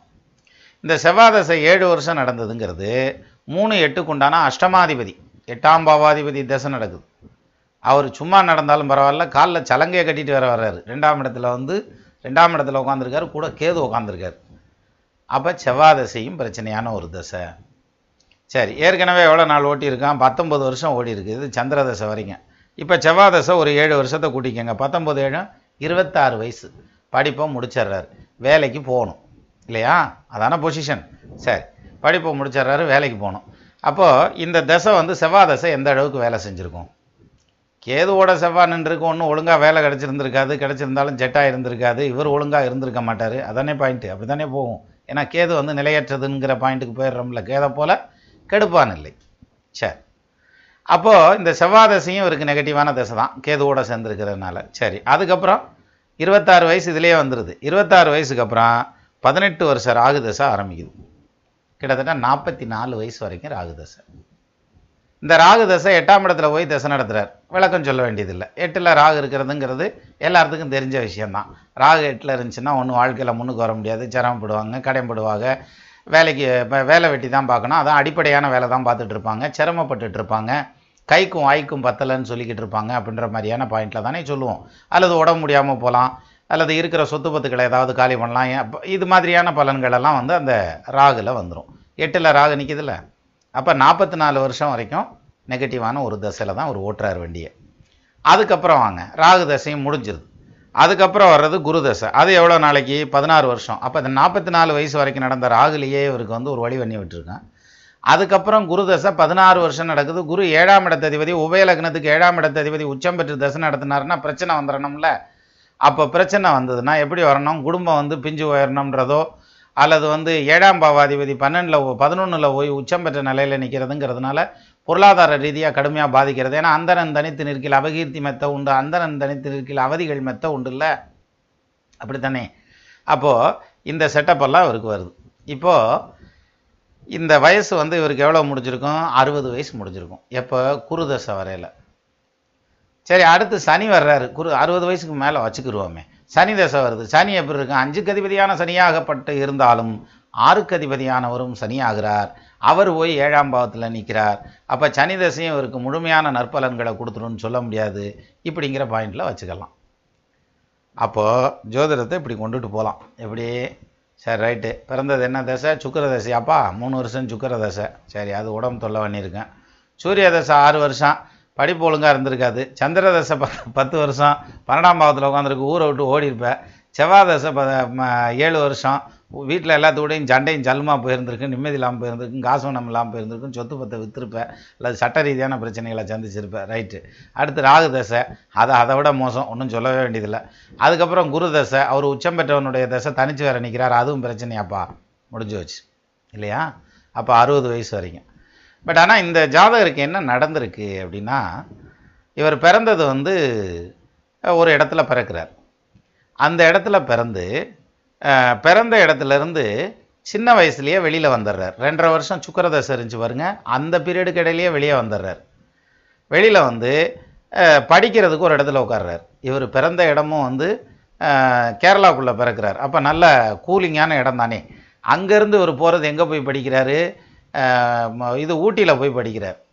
அப்போ ஊட்டியில் போய் படிக்கிறப்ப என்ன ஆகுது படிப்பு இந்த ஸ்கூல் படிப்பு ஃபுல்லாக ஊட்டிலேயே போயிட்டுருக்கு பதினெட்டு வயசு வரைக்கும். இங்கே பத்தொம்போது வயசு வரைக்கும் நடந்தது சூரிய சுக்கரதசை மூணு வருஷம் சந்திரதசை ஆறு ஆறு மூணு ஒம்பது பத்தொம்போது சந்திரதசையில் அவர் வந்து ஊட்டியில் அது ஒரு கூலான பிரதேசத்தில் உட்காந்து படிக்கிறார் சம்முன்னு. பிறந்த இடமும் கூலிங்கான இடம் வளர்கிற இடமும் கூலிங்கான இடம் அது முடிஞ்சதுக்கப்புறம் என்ஜினியரிங் படிக்கிறார். எது? சந்திரதசை பத்தொம்பது வயசு வரைக்கும் நடக்குது. அப்போ இன்ஜினியரிங் காலேஜில் இடம் கிடைக்குது. அது வேறு மாநிலத்தில் கிடைக்குது. அங்கே போய் படிக்கிறார். அங்கே இன்ஜினியரிங் எத்தனை வருஷம்? ஒரு நாலு வருஷம் படிச்சிருப்பார் இல்லையா? அப்போ செவ்வாதசையில் ஒரு மூணு வருஷம் போயிருக்கும். பாக்கி செவ்வாதசை முடிஞ்சதான் அந்த செவ்வாதசை முடிகிற வரைக்கும் இவர் வேலை பார்க்குறார். ஏதோ ஒரு வேலை. அந்த வேலைன்னு பார்த்ததுக்கப்புறம் அந்த வேலையின் வழியாகவே ஒரு பிக்கப் ஆகி வெளிநாடு போகிறதுக்கான அமைப்பு வருது. செவ்வாதசை கடைசி வரையிலேயே ஒரு வெளிநாடும் போயிடுறாரு. எட்டில் ராகு நிற்கிது அப்போ வேலை தான் பார்க்கணும் அல்லது வெளிநாடு போய் சிரமம் பண்ண ஒன்றும் சிரமப்படல வெளிநாடு போய் வேலையை விட்டு தொழிலை ஆரம்பித்து சக்ஸஸ்ஃபுல்லாக கொண்டு வந்துட்டார். பதினெட்டு வருஷ ராகு தசையும் யோக தசை பிரமாதமாக சம்பாதிச்சிருக்கார். சொத்து சுகம் வீடு வாசல் ஆஸ்தி அந்தஸ்து இந்தியாவில் ரெண்டு மூணு இடத்துல கம்பெனிகள் ஆரம்பித்தது இந்தியாவில் சொத்துக்கள் வாங்கினது வெளிநாடுகளில் சொத்துக்கள் வாங்கினது இந்தியாவில் ஒரு வீட்டுக்காரம்மா வாங்கினது வெளிநாட்டில் ஒரு வீட்டுக்காரம்மா வாங்கினது அப்படி ஜம்முன்னு உழைச்சிருக்கார். அப்போ அது எப்படி நடந்தது? அப்போ ராகு வந்து எட்டாம் பாவத்தில் போய் நின்றுச்சுனாக்க உரிச்சு உப்பு தடையப்படும்டான்னு வாங்கல எப்படி நடந்துச்சு? அப்படின்னா எட்டில் ராகு உட்காந்துருக்கிறது மேஷத்துல எல்லாம் உட்காந்துருக்கார் ஆமேடம் மெருது சுறா நண்டு கன்னி ஐந்திடத்தில் கருணாகம் அமையுமாயின் பூமேடை மேல் தூக்கிலும் ராஜயோகம் பொருந்துருவான். ராஜயோகத்துக்கான அமைப்பு கொடுத்துட்டான். எது? ராகு. அப்போ அந்த ராஜயோகம் வேலை செய்யுமா? அப்படின்னா ராகுவுக்கு டெபாசிட்டர் யார்? வீடு கொடுத்தவர் யார்? செவ்வாய். அவர் ராகுவுக்கு கேந்திரத்தில் உட்காந்துருக்கார் லக்னத்துக்கு தனஸ்தானத்தில் உட்காந்துருக்கார் லக்னத்துக்கும் மறையலை ராகுவுக்கும் மறையலை. எது? டெபாசிட்டர் ராகுவுக்கு வீடு கொடுத்தவர். சரி ராகுவுக்கு கால் கொடுத்தது யார்? சுக்கரந்தையும் கால் கொடுத்துருக்கார். அவர் ராகுவுக்கு பன்னிரெண்டாம் இடத்துல உச்சமாகிறார். அப்போ அது மறைவு கிடையாது ராகுவுக்கு. அதே மாதிரி லக்னத்துக்கு ஏழாம் இடத்துல உச்சம். அது வந்து ஜலராசி. எது? சுக்கரன் உட்காந்துருக்கிறது ஜலராசியில் மீனத்தில். அவர் வந்து ஜல கிரகம் அப்போ வந்து இவர் கடல் கடந்து போய் ஆகணுங்கிற மாதிரியான பாயிண்ட் அந்த ராகுல கொடுக்குறார். கடல் கடந்து அனுப்பிச்சி விட்டார். அப்போ டெபாசிட்டர் ஸ்ட்ராங்காக இருக்கார். அதுக்கு கால் கொடுத்தவனும் ஸ்ட்ராங்காக இருக்கான். அப்படிங்கிற பட்சத்தில் இந்த ராகுவுக்கு கால் கொடுத்தவர் யார்? சுக்கரன் இருக்கார்ல அவர் தான் கேதுவுக்கு வீடு கொடுத்தவரும். அப்போ ராகுவுக்கு வீடு கொடுத்தவனும் கேதுவுக்கு வீடு கொடுத்தவனும் உச்சமாயிட்டான். காத ராகுவுக்கு கால் கொடுத்தவனும் கேதுவுக்கு வீடு கொடுத்தவனும் உச்சமாயிட்டான். ஆனால் ராகுவுக்கு வீடு கொடுத்தவர் ஏழாம் பாவத்தில் ஸ்ட்ராங் ஆகிட்டார் கேந்திரத்தில். அப்புறம் என்ன? கிளம்பி போக வேண்டியதானே போனார். ராகு தசையில் மிகப்பெரிய வெற்றி அவரை பொறுத்த வரைக்கும். தொழிலில் நல்ல ஒரு ஒரு பொசிஷனுக்கு வர்றார். அதுவும் போகிற நாடாக எல்லாரும் போகிற மாதிரி அமெரிக்கா போனேன் ஆப்பிரிக்கா போனேன்னு இல்லாமல் இவர் கொஞ்சம் வித்தியாசமாக போயிடுறார். ரஷ்யாவுக்குள்ளே போயிடுறார் எங்கனையோ ஒரு ஊருக்கு. அப்போது அங்கேயும் பார்த்தீங்கன்னா மிகவும் கூலிங்கான பிரதேசம். எவ்வளோ சொல்கிறாங்க இருபத்தெட்டு டிகிரி வருமான ஜம்மரில் அதே மாதிரி இதில் வந்து வின்டரில் வந்து மைனஸ் தேர்ட்டி டூ வரைக்கும் போகும்ன்றாங்க. நீ என்ன நிதியம் பிழைக்கிறாங்கன்னே தெரில அது எப்படி தேங்கன்னு இருக்கிறதுன்னு தெரில அந்த மாதிரியான அமைப்பில் அப்படி ஒரு கூலிங்கான இடத்துக்கு போகிறார் இப்போ இந்த கூலிங்குக்கெல்லாம் என்ன காரணமாக இருக்குது ஏன்ப்பா இப்படி கூல் ஆகிட்டாரு அப்படின்னாக்க லக்னாதிபதி ஆறில் போய் உட்காந்துருக்காரா கும்பத்தில் உட்காந்துருக்காரு கும்பம்ங்கிறது தண்ணி வைக்கிற இடம். அங்கேயே கூலாக தான் இருந்தாகணும். சரி. இதெல்லாம் ஒரு பக்கம் இருக்கட்டும். இப்போது இந்த ராகு வந்து எட்டில் போய் நின்று இவருக்கு வெற்றியை வாங்கி கொடுத்துருக்கு. அப்போ ராகு தசை நம்ம ஜாதகத்தை எடுத்து பிரித்து ராகு தசை நடக்குதான் சரியில்லை. செம்மத்தியாக சாத்து வாங்கிட்டுலாம் வந்திருப்போம். ஒன்றும் ஜரி இருக்காது. எம்பிட்டு காசியாக விட்ட? எத்தனை கோடினியாக விட்ட? இல்லை எத்தனை லட்சந்தியாக விட்ட? அப்படின்னு கேட்டோம்னாக்க என்ன இவர் ரீலாக விட்டுக்கிட்டு இருக்காருன்னு தான் ஆரம்பிப்பாங்க. அப்போது அந்த ஜோதிடத்தில் வந்து ஒரு ஒரு பலன் எடுக்கிறதுங்கிறது வந்து அந்த அனுபவத்தில் தான் வருமே தவிர ஜோதிட விதிகளை படித்து அப்படியே ஓ ரெண்டு ரெண்டு இரண்டு நாலு மூணு ரெண்டு ஆறுன்னு நம்ம வந்து மனப்பாடம் பண்ணி வைக்கிறதுங்கிறதுல வந்து வந்துட போகிறதில்ல அப்போது இவருக்கு ஜெயிச்சதுக்கான காரணம் அப்படின்னு எடுத்துட்டால் மேஷத்தில் ராகு நின்னதுங்கிறது. இந்த ராகுவுக்கு கால் கொடுத்தவனும் கேதுவுக்கு வீடு கொடுத்தவனுமான சுக்கரன் உச்சமாகி நின்னது. அவரை உச்சம் பெற்ற குரு பார்த்தது அப்படிங்கிறதுங்கிறது வந்து ரொம்ப வலுவான அமைப்பு. சொல்லுவாங்க உச்சனை உச்சன் பார்க்கில் பிச்சைக்கு போனாலும் பிச்சை இல்லைன்னு. அப்படின்னா ரொம்ப கஷ்டப்படுவாங்கன்னு அர்த்தமாக இந்த கோடீஸ்வரன் எடுத்துக்காட்டிலே இருக்குல்ல. ஸோ அப்போது இந்த ரா இந்த ராகு தசைங்கிறது இவருக்கு மிகப்பெரிய அழப்பரிய வெற்றியை கொடுத்து அஃப்கோர்ஸ் ராகு தசையில் ஃப்ளக்சுவேஷன் இருந்திருக்கும். ராகு கேதில் ராகு செவ்வாயில் இந்த ராகு சூரியனில் இந்த மாதிரியான இடங்களில் வந்து ஒரு சில ஃப்ளக்சுவேஷன் இருக்கும். அப்புறம் இருக்கணும்ல எல்லாம் என்னதான் யோகமான ரொம்ப சந்தோஷமான தீபாவளி பண்டிகையாக இருந்தாலும் தீந்து போய் ராத்திரி வந்துடும்ல என்னதான் பொங்கல் பண்டிகையாக இருந்தாலும் முடிஞ்சு நைட்டு வரும்ல. ஸோ அந்த மாதிரி எந்த ஒரு தசை யோக தசையாக இருந்தாலும் அதுலேயும் ஃப்ளக்சுவேஷன்ஸ் இருக்க தான் செய்யும். அது ஒன்றும் பெரிய அளவில் கொடுத்துர்ல பாதிச்சிடல ஏன்னா இவருக்கு கொடுத்த யோகத்தை விட தோஷம் அப்படி ஒன்றும் கடுமையாக இல்லை. அப்போது அப்படி போகுது. சரி அதுக்கு அடுத்தபடியாக வர்றதுங்கிறது குரு. இந்த குரு தசை நல்லா இருக்குமா இவருக்கு? அப்படின்னா குரு தசையில் சில விஷயங்களை பண்ணி விடுது. எப்படி பண்ணி விடுது அப்படின்னா குரு தசை எப்போ ஆரம்பிக்குது. கிட்டத்தட்ட ரெண்டாயிரத்தி பத்து ஆகஸ்ட் மாதம் வரைக்கும் ராகு தசை நடந்திருக்கு. அதுக்கப்புறம் குரு தசை ஆரம்பிச்சிருச்சு. இந்த குரு வந்து என்ன பண்ணிடுறாருன்னா இவருக்கு மனைவியை இவர்கிட்ட இருந்து பிரிச்சிடுறார் நிரந்தரமாக பை மீன்ஸ் மனைவி தவறிடுறாங்க. என்ன காரணம்? சிம்பிளாக சொல்லலாம். ஏழாம் இடத்த அதிபதி உபய லக்னத்துக்கு ஏழாம் இடத்த அதிபதி உச்சம் பெற்ற நிலையில் நிற்கிறார் அப்போது குரு பவர்ஃபுல் ஆகக்கூடாது. தனிச்ச நிலையில் நிற்கக்கூடாது அப்போ பிடிங்கிருச்சு. மனைவியினுடைய ஆயுள் வந்து பங்கப்படுதுங்கிறதுக்கு அந்த குரு வந்து அந்த மாதிரி நிற்கிறது ஒரு காரணமாக சொல்லலாம். இன்னொரு விதத்தில் ஏழில் சுக்கிரன் நிற்கிறார் அஃப்கோர்ஸ் அவர் உச்சமாய் தான் நிற்கிறார் அதனால் காரகோ பாவனாஸ்தி இல்லை. இருந்தாலும் ஜனியோட நிற்கிறார் அதனால காரகோ பாவனாஸ்தி வேலை செஞ்சிச்சுன்னு கூட சொல்லிக்கலாம். சரியா? அப்போது அதுக்கப்புறம் வந்து இவருக்கு தாரதோஷம் ஏற்படுது. தாரதோஷம் ஏற்பட்டு தான் வெளிநாட்டில் கல்யாணம் பண்ணுறார் கல்யாணம்ங்கிறது மாதிரி இல்லாமல் ஏதோ ஒன்று கல்யாணம் மாதிரி கல்யாணம் பண்ணுறாங்க அது வந்து அந்த குரு தசையில் வந்து அது ஓடுது. பட் ஒன் ஃபைன் மார்னிங் அது பிடிங்கிறது காரணம் அதே குரு தனிச்ச நிலையில் தானே நிற்கிறார் அப்போ நட்பு வட்ட அதுவும் பதினொன்றாம் இடத்துல நிற்கிறார் பதினொன்றாம் இடம்ங்கிறது உபயகலஸ்திரஸ்தானம். அடுத்த மனைவி வர்றது. அப்போ அதுவும் சேர்ந்து பிடுங்கணும்னு தானே இருக்குது ஸோ அப்போ அங்கேயும் தனிச்ச புதன் தானே நிற்கிறார் தனிச்ச குரு தானே நிற்கிறார் ஸோ இந்த வகையில் இந்த குரு தசை இப்படி லீட் பண்ணிட்டு போகுது. ஏழு வருஷம் எட்டு வருஷம் கூட இருந்தவங்க விட்டுட்டு போயிடுறாங்க அப்படிங்கிற மாதிரியா நாம் இப்போல்லாம் அது நம்ம இந்த ஜாதத்துக்கு பலன் சொல்ல வேணாம். அதை விட்டுருவோம். ஜஸ்ட் அப்போது எட்டில் ராகு இருக்கிறதுங்கிறது. பிறந்ததுலேருந்தே நெகட்டிவான தசை மாதிரி காமிக்கிறதுங்கிறது. ஆனால் இவர் பிறந்தது நல்ல வசதியான இடத்துல தான். பெரிய வசதி இல்லைனாலும் இவர் நிறைய வசதி சம்பாரிச்சிருக்கார். அப்போ வசதியான இடத்துல பிறந்தார். நல்லபடியாக படிக்க வச்சுருக்காங்க. ஸ்கூல் படிப்பு நல்லபடியாக முடிஞ்சுச்சு காலேஜ் படிப்புக்கு வேறு மாநிலத்தில் இடம் கிடச்சி போய் படிக்கிறாரு. இன்ஜினியரிங் பிரமாதமாக முடிக்கிறாரு. நல்ல வேலை அமையுது. அந்த வேலையிலேயே கற்றுக்கிறாரு அப்புறம் சொந்தமாக தொழில் ஆரம்பிக்கிறாரு. வெளிநாட்டில் தொழில் பண்ணுறாரு பெரிய அளவில் சக்ஸஸ் ஆகிறாரு. இத்தனை சக்ஸஸும் எப்படி வந்தது? எட்டில் ராகு. அதனால் நம்ம ஒரு ஜாதகத்தை பார்த்ததும் வந்து இந்த ரூலுக்கு இது இப்படி இருக்கிறனால இப்படித்தான் இருக்கும் அப்படின்னு முடிவு பண்ணோம்னா நிச்சயமாக அது வந்து வண்டியை கொண்டு போய் குடச்சாச்சு விட்டு போயிடும் அதனால் ரொம்ப நிதானமாக எடுத்து சொல்லிட்டு வந்தால் தான் சரியாக இருக்கும். அதனால தான் பார்க்க பார்க்க பார்க்க பார்க்க பார்க்க தான் நிறைய ஜாதகங்களை பார்க்க பார்க்க தான் நமக்கு அந்த அனுபவங்கள் வரும். அப்போ தான் வந்து அதை கரெக்டான இடத்துக்கு லீட் பண்ணணும். அப்படி ஆயிரம் பேரை கொண்டவன் அரை வைத்தியன்னு சொல்லுவாங்க. அது மாதிரி லட்சம் ஜாதகத்தை பார்த்தோம்னா ஓரளவுக்கு பிக்கப் ஆகலாம் அப்படிங்கிற மாதிரியான பாயிண்ட் வேணால் ஜா இந்த ஜோதிடத்தை பொறுத்த வரைக்கும் சொல்லலாம். ஆனால் பிக்கப் ஆகலாம். சரியா? நிச்சயமாக ஆக முடியும். அந்த ஆர்வம் தான் முக்கியம். படிக நிறமும் பவழச் செவ்வாயும் கடிகமழ் பூந்தாமரை போன்ற கையும் துடிகிடையும் மல்லும் பகலும் மனவரதமும் துதித்தால் கல்லும் சொல்லாதோ கவி? அப்படி கல்லாக இருந்தாலும் கவி சொல்லும்டான்னு வாங்கல அது மாதிரி நிச்சயமாக பழகிக்கிறலாம் ஆனால் என்ன? நிறைய பொறுமையாக உட்காந்து பழகணும். அது ஒன்று தான் இதில் விஷயமே. சரியா? சைக்கிள் ஓட்டியே வளையிட்டான் ரெண்டு சக்கரத்தை மேலே ஏற்றி உட்கார வச்சு தான் அத்தந்தண்டியாக உட்காந்து என்னமோ டாப் ரேஞ்சில் உயரத்தில் உட்காந்துருந்த மாதிரி இருந்திருக்கும் நமக்கு. ஆனால் இப்போ அதையும் பழகி பிரமாதமாக எஸ் ஓட்டு எட்டு போட்டுலாம் வண்டி ஓட்டுறோம் இல்லையா? அது மாதிரி இதையும் பழகிக்கணும். அப்படி பழகிக்கிறதுக்கு முன்னால் எடுத்தங்க மாதிரியான விதத்தில் போனோம்னா வித்தியாசமாக தான் தெரியும். அப்படி ஒரு வித்தியாசமான ஜாதகமாக இருந்ததுனால நம்ம நேயர்களோட இதை பகிர்ந்துக்கிறதுக்கு ஒரு வாய்ப்பு அமைஞ்சது. அந்த ஜாதகத்தை கொடுத்த அவருக்கும் நன்றி. நமது நேயர்கள் ஆள் போல் தழைதழைத்து அருகது போல் வேரூன்றி மூங்கில் போல் கிளை கிடைத்து முதியாமல் வாழ்ந்திருக்க வாழ்கவென வாழ்த்தி அமைகிறேன். வணக்கம்.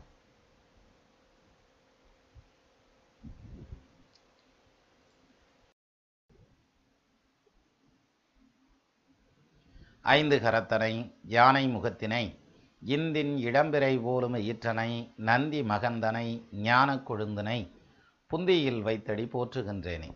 வணக்கம்.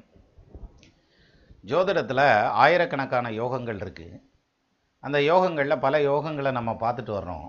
அதில் ரொம்ப முக்கியமான யோகம் ரொம்ப தலையான ஒரு யோகம் அப்படிங்கிறது வந்து கஜகேசரி யோகம். அது சம்மந்தமாக ஒரு சர்ச்சை கூட உண்டு. வரிச்சி கேந்திரத்தில் மன்னவன் நிற்க அரசன்றன் கேந்திரத்தில் அம்புலிதானு நிற்கில் விரவு மற்றிடத்தின் மற்றோர் மேவிய தோஷம் யானை ஒரு சிங்கம் கண்டவாறு ஓடுமாம் கஜகேசரியாம் யோகம். இப்படி சொல்லுது ஜாதக அலங்காரம். அப்படின்னா என்ன அர்த்தம் அப்படின்னா குருவும் சந்திரனும் இந்த யோகத்தில் சம்மந்தப்படுறாங்க எது? கஜகேசரி யோகத்தில். குரு பகவான் வந்து சந்திரனுக்கு ஒன்று நாலு ஏழு பத்துன்னு சொல்லக்கூடிய கேந்திரத்தில் உட்காந்துருக்கணும் சந்திரனுக்கு குரு உட்காந்துருக்கிறது ஒன்று நாலு ஏழு பத்துன்னு கேந்திரத்தில் உட்காந்துருக்கணும் அதாவது அவங்களுக்குள்ள மியூச்சுவல் கேந்திரத்தில் இருந்தால் சேர்த்தான் சேர்ந்துருக்கணும் பார்த்துருக்கணுங்கிறது கூட இல்லை. அப்போது ஒரு எடுத்துக்காட்டாக சொல்லுவோமே கன்னியா லக்னம் எடுத்துக்கிருவோம். கன்னியா லக்னத்துக்கு வந்து லக்னத்திலேயே குரு இருக்காருன்னு வச்சுக்கிருவோம். தனுசில் சந்திரன் இருக்கார் அல்லது மீனத்தில் சந்திரன் இருக்கார் அல்லது இந்த பக்கம் வந்து மிதுனத்தில் சந்திரன் இருக்கார் அப்படின்னாக்கும் இது கஜகேசரி யோகம். ஏன்னா ஒன்றுக்கு ஒன்று கேந்திரத்தில் இருக்குது. சந்திரன்லேருந்து என்ன வர்றப்ப குரு வந்து நாலாம் இடமாவோ ஏழாம் இடமாவோ பத்தாம் இடமாவோ வரணும். அதே மாதிரி குருவிலேருந்து எண்ணி வர்றப்ப சந்திரன் வந்து நாலாம் இடமாவோ ஏழாம் இடமாவோ பத்தாம் இடமாவோ வரணும். இதுதான் இதுக்கான அடிப்படை ரூல்ஸ். அப்போ கஜகேசரி யோகம்ங்கிறது குருவுக்கு சந்திரன் கேந்திரத்தில் இருக்கிறதுங்கிறது கஜகேசரி யோகம். இந்த கஜகேசரி யோகத்தை பற்றி ஒரு சின்ன கருத்து மாறுபாடு கூட உண்டு. அதாவது எல்லா எதிர்ப்புகளையும் வெல்லக்கூடிய ஆற்றல் பெற்றவன். ஏன்னா ஒரு யானை கூட்டத்தையே விரட்டுற அளவுக்கு சிங்கம் பவர்ஃபுல்லாக இருக்குது அப்படிங்கிற பட்சத்தில் அந்த சிங்கத்தை வந்து பவர்ஃபுல்லான அந்த சிங்கத்தை வந்து எதிர்க்கிறதுக்கு யாருமே இல்லாமல் போயிடுவாங்க அப்போ எதிரிகளை எல்லாம் அழிக்கக்கூடிய ஆற்றல் இருக்குது அதனால் வந்து எதிர்ப்பு இல்லாமல் பிழைக்கக்கூடிய ஜாதகம் இந்த ஜாதகம். அதனால கஜகேசரி யோகம்ங்கிறது ரொம்ப யோகமான அமைப்பு. இப்படியெல்லாம் சொல்கிறது உண்டு. ஆனால் விஷயம் என்ன அப்படின்னா அப்படி கிடையாது. கஜகேசரி யோகம்னு ஒரு யோகம் இருந்தால் எதிர்ப்புகளை வெல்லக்கூடிய ஆற்றல் இருந்தால் அப்போ எதிரி இருந்தால் தானே வெல்ல முடியும். அது ஒரு நல்ல கேள்வி. எதிரி இருந்தால் தானே வெல்ல முடியும். அப்போ எதிர்ப்பு இல்லாமல் பிழைக்கிறது தானே நிம்மதியான வாழ்க்கை. அப்புறம் எங்கிட்டு போய் எதிர்ப்பை வச்சுக்கிட்டு பிழைக்கிறது? என்ன எங்கிட்டு வந்து எவன் வந்து சண்டைக்கு வருவானோன்ற மாதிரி பதஷ்டத்துலேயே உட்காந்துருக்க முடியுமா அப்படின்ற மாதிரியான ஒரு பாயிண்ட் இருக்கு இல்லையா?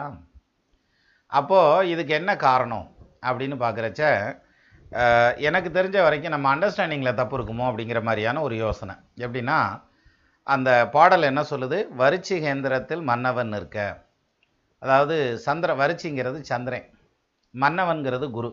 வரிச்சி கேந்திரத்தில் மன்னவன் நிற்க. சந்திரனுடைய கேந்திரத்தில் குரு பகவான் நிற்க. அரசன்றன் கேந்திரத்தில் அம்புலி தானே நிற்கில். அரசனுடைய கேந்திரம்னா குருவனுடைய கேந்திரத்தில் அம்புலி அதாவது சந்திரன் நிற்கணும் அப்போ குரு கேந்திரத்தில் சந்திரன் சந்திர கேந்திரத்தில் குருங்கிற அந்த மீச்சுவல் வந்துடுது வரிச்சி கேந்திரத்தில் மன்னவன் நிற்க அரசன்றன் கேந்திரத்தில் அம்புலி தானே நிற்கில். விரவு மற்றிடத்தின் மற்றோர் மற்ற இடங்களில் மற்ற கிரகங்கள்னால் ஏற்படுத்தக்கூடிய எப்பேற்பட்ட தோஷங்களாக இருந்தாலும் விரவு மற்றிடத்தின் மற்றோர் மேவிய தோஷம் அந்த மற்ற கிரகங்கள்னால மற்ற இடங்களில் ஏற்படுத்தக்கூடிய எப்பேற்பட்ட தோஷங்களாக இருந்தாலும் விரவு மற்றிடத்தின் மற்றோர் மேவிய தோஷம் யானை ஒரு சிங்கம் கண்டவாறு ஓடுமாம் கஜகேசரியாம் யோகம் அப்படின்றான். ஜாதக அலங்கார பாடலையும் பார்க்குறீங்க நீங்கள் வரிச்சி கேந்திரத்தில் மன்னவன் நிற்க அரசன்றன் கேந்திரத்தில் அம்புலிதான நிற்கில் விரவு மற்றிடத்தின் மற்றோர் மேவிய தோஷம் யானை ஒரு சிங்கம் கண்டவாறு ஓடுமாம் கஜகேசரியாம் யோகம்னா இதில் எதிரிகளை வெல்றதை பற்றிலாம் சொல்லலை. எதிர்ப்புகளை வெல்றதை பற்றிலாம் எதுவும் இல்லை. எதிரிகளை செய்ப்பார் அப்படின்லாம் இல்லை. இதில் என்ன சொல்லியிருக்குன்னா இந்த கஜகேசரி யோகம்ங்கிற யோகம் இருந்ததுன்னா மற்ற எந்த தோஷங்கள் அந்த ஜாதகத்தில் இருந்தாலும் எந்த கிரகத்தினால் வரக்கூடிய தோஷங்களாக இருந்தாலும் எப்பேற்பட்டத இடத்துல இருக்கக்கூடிய தோஷமாக இருந்தாலும் அத்தனை தோஷமாக அடிவிட்டு போயிரும்னு சொல்லுன்னு சொல்கிறானே தவிர நீ எதிரிகளை போய் வென்று விடுவாய் எதிர்ப்பு இல்லாமல் பிழைப்பாய் அப்படிங்கிற பாயிண்ட் எல்லாம் இதில் இல்லை. அப்போ கஜகேசரி யோகம்ங்கிறது எதை குறிக்கக்கூடிய யோகம்? மற்ற ஜாதகத்தில் இருக்கக்கூடிய மற்ற யோகங்கள் வந்து யோகத்தை ஒரு பக்கம் வச்சுக்கிருவோம். தோஷத்தை மற்ற கிரகங்கள்னால ஏற்படுத்தக்கூடிய தோஷம். ஒரு எடுத்துக்காட்டாக சொல்லணும்னா அது சர்ப்பதோஷம் இருக்குது அதில் தாரதோஷம் இருக்குது அதில் வந்து கலஸ்திர தோஷம் இருக்குது மாங்கல்ய தோஷம் இருக்குது புத்திர தோஷம் இருக்குது இப்படி நிறைய தோஷம் இருக்குது இல்லையா? யோகத்துக்கு ஈக்குவலாக தோஷமும் உண்டு. அப்போ இந்த தோஷமெல்லாம் வந்து எப்பேற்பட்ட தோஷங்கள் அந்த ஜாதகத்தில் இருந்தாலும் கஜகேசரி யோகம்னு சொல்லக்கூடிய ஒரே ஒரு யோகம் இருந்ததுன்னா அத்தனை தோஷங்களும் அடிபட்டு போயிடும் அந்த எல்லா தோஷங்களுக்கும் மேலே இந்த யோகம் பேசும். அப்போ அவங்களுக்கு மறுக்கப்பட்ட எல்லா விஷயங்களும் கொடுக்கப்படும் அப்படிங்கிற மாதிரியான பாயிண்டில் தான் சொல்கிறாங்களே தவிர மற்றபடி வந்து எதிரிகளை வெல்லக்கூடிய ஆற்றல் அப்படின்னு சொல்லலை. ஆனால் ஏன் வந்து நம்ம அப்படி எடுத்துக்கிறோம் அப்படின்னா சிங்கம் யானை அப்படின்னதுமே ரெண்டும் சண்டை ஓடும். கீரி பாம்பு அப்படின்னதுமே ரெண்டும் சண்டை விடும் மருமக மாமியார் அப்படின்னதும் சண்டை விடுவாங்க அந்த அந்த அந்த ஒரு மனோநிலை அந்த மைண்ட் செட்டப்பில் தானே நம்ம இருக்கோம். அப்போ ஒன்றை சொன்னதுமே என்னன்னாலும் அப்புறம் அந்த சண்டை வரத்தானே செய்யுங்க ஆமாம் ஏதாவது ஒரு வார்த்தை சொல்லணும்னாக்கா வீட்டில் ஏதாவது ஒரு வார்த்தை சொன்னால் என்ன சொன்னாங்க உங்கள் அம்மா? நான் சொல்கிறதுக்கெல்லாம் எதிரத்தனை சொல்லாது. ஆனால் இது இந்த பக்கம் இங்கிட்டு திரும்பினா அம்மா என்ன சொல்லுவாங்க? என்ன சொல்கிறா அவன் மொண்டாட்டி சொல்கிறதுக்கு பூரா மாட்டேன் மாட்டேன் பாலே ஏற்று ஏற்று நிப்பாலே என்ன சொல்கிறா அப்படின்ற மாதிரி இங்கே கேட்பாங்க. ஸோ இது மாதிரியான ஒரு சூழ்நிலை. அதாவது அந்த எதிர்ப்புங்கிற அந்த ஒரு சூழ்நிலையை வந்து மனசில் வச்சுக்கிட்டதுங்கிறதுனால சிங்கம் யானைன்னு சொன்னதுமே ஆஹா நம்ம வந்து எதிர்ப்புகளை வெல்லக்கூடிய ஆற்றல் அப்படிங்கிற மாதிரி எடுத்துக்கிறோம். அப்படி கிடையாது. விரவு மற்றிடத்தின் மற்றோர் மேவிய தோஷம். மற்ற கிரகங்கள்னால ஏற்படக்கூடிய எப்பேற்பட்ட தோஷங்களாக இருந்தாலும் யானை ஒரு சிங்கம் கண்டவாறு. ஒரு யானை கூட்டத்துக்கு நடுவில் ஒரே ஒரு சிங்கம் போச்சுன்னா எப்படி அந்த யானை கூட்டமே செதறி ஓடிருமோ அது மாதிரி. இந்த கஜகேசரி யோகம்னு ஒரே ஒரு யோகம் அந்த ஜாதகத்தில் வந்துட்டால் அந்த ஜாதகத்தில் இருக்கக்கூடிய மற்ற அத்தனை தோஷமும் விலகி ஓடிரும்னு சொல்லுன்னு சொல்லி சொல்கிறானே தவிர மற்றபடி இதனால் பிரச்சனை வரும் எதிர்ப்புகளை வெல்லக்கூடிய ஆற்றல் வரும் எதிரிகளை வெல்வார்கள் அப்படின்னலாம் சொல்லலை. அதனால் கஜகேசரி யோகம்ங்கிறது ஒரு ஜாதகத்தில் நின்றுச்சுன்னா அவங்க மற்ற எந்த தோஷம் இருந்தாலும் பயப்பட வேண்டியதில்லை. எது? ஆயுள் கண்டம் தோஷம் போக்குவரத்து தெண்டம் கிண்டம் எது இருந்தாலும் பிரச்சனை இல்லை. எல்லாத்துக்கும் மேலே பேசுகிறது எப்படி? ஒரு ஸ்கூலில் வந்து ஒரு வாத்தியார் பிடி வாத்தியார் வர ரெடியே அதை செய் இதை செய் அப்படி செய் இப்படி செய்ன்னு சொல்லி ஒரு ஆர்டர் போட்டுக்கிட்டு இருக்கார். அவருடைய ஆர்டரை வந்து வேறு யாரும் மாற்ற மாட்டாங்க. இன்னொரு வாத்தியார் கூட மாற்ற மாட்டார். ஆனால் அதே சமயத்தில் அவருடைய ஆர்டரை மாற்றுறதுக்கான வல்லமை யாருக்கு இருக்குது ஹெட்மாஸ்டருக்கு இருக்குது அவர் சொல்லுவார் சரி எல்லாத்தையும் கொண்டு வந்து உட்கார வைங்க அப்படின்னாக்கா ஆ ரைட் அப்படின்னு சொல்லிட்டு உடனே அவரும் விசில் ஊதி எல்லாத்தையும் வர சொல்லி உட்காருங்கப்பா அப்படின்றவர். அப்படின்னா என்ன அர்த்தம்? இந்த ஹெட்மாஸ்டருடைய அதிகாரம் மாதிரியான அமைப்பு கஜகேசரி யோகத்துக்கு. இந்த பக்கம் இந்த பக்கம் பிடி மாஸ்டர் மாதிரியான அமைப்பு இந்த தோஷத்துக்கான அமைப்பு. ஸோ இதையெல்லாம் ஆஃப் பண்ணக்கூடிய இந்த அதிகாரத்துக்கு மேலே செயல்படக்கூடிய ஒரு மேன்மையான அதிகாரமும் மேன்மையான யோகமும் மற்ற தோஷங்களை ஆஃப் பண்ணக்கூடிய அந்த ஒரு வேகமும் இந்த கஜகேசரி யோகத்துக்கு இருக்குன்னு சொல்லுதே தவிர எதிர்ப்புகளை வெல்லுவதை பற்றி சொல்லலை. அதனால் கஜகேசரி யோகம் இருந்தால் எந்த தோஷம் இருந்தாலும் கவலைப்பட வேண்டியது இல்லையா சத்தாயா எப்படினாலும் வாழ்க்கையில் ஜெயிச்சிருவானாப்பா அப்படின்ற மாதிரியான ஒரு இடத்துக்கு வந்துடலாம். சரியா?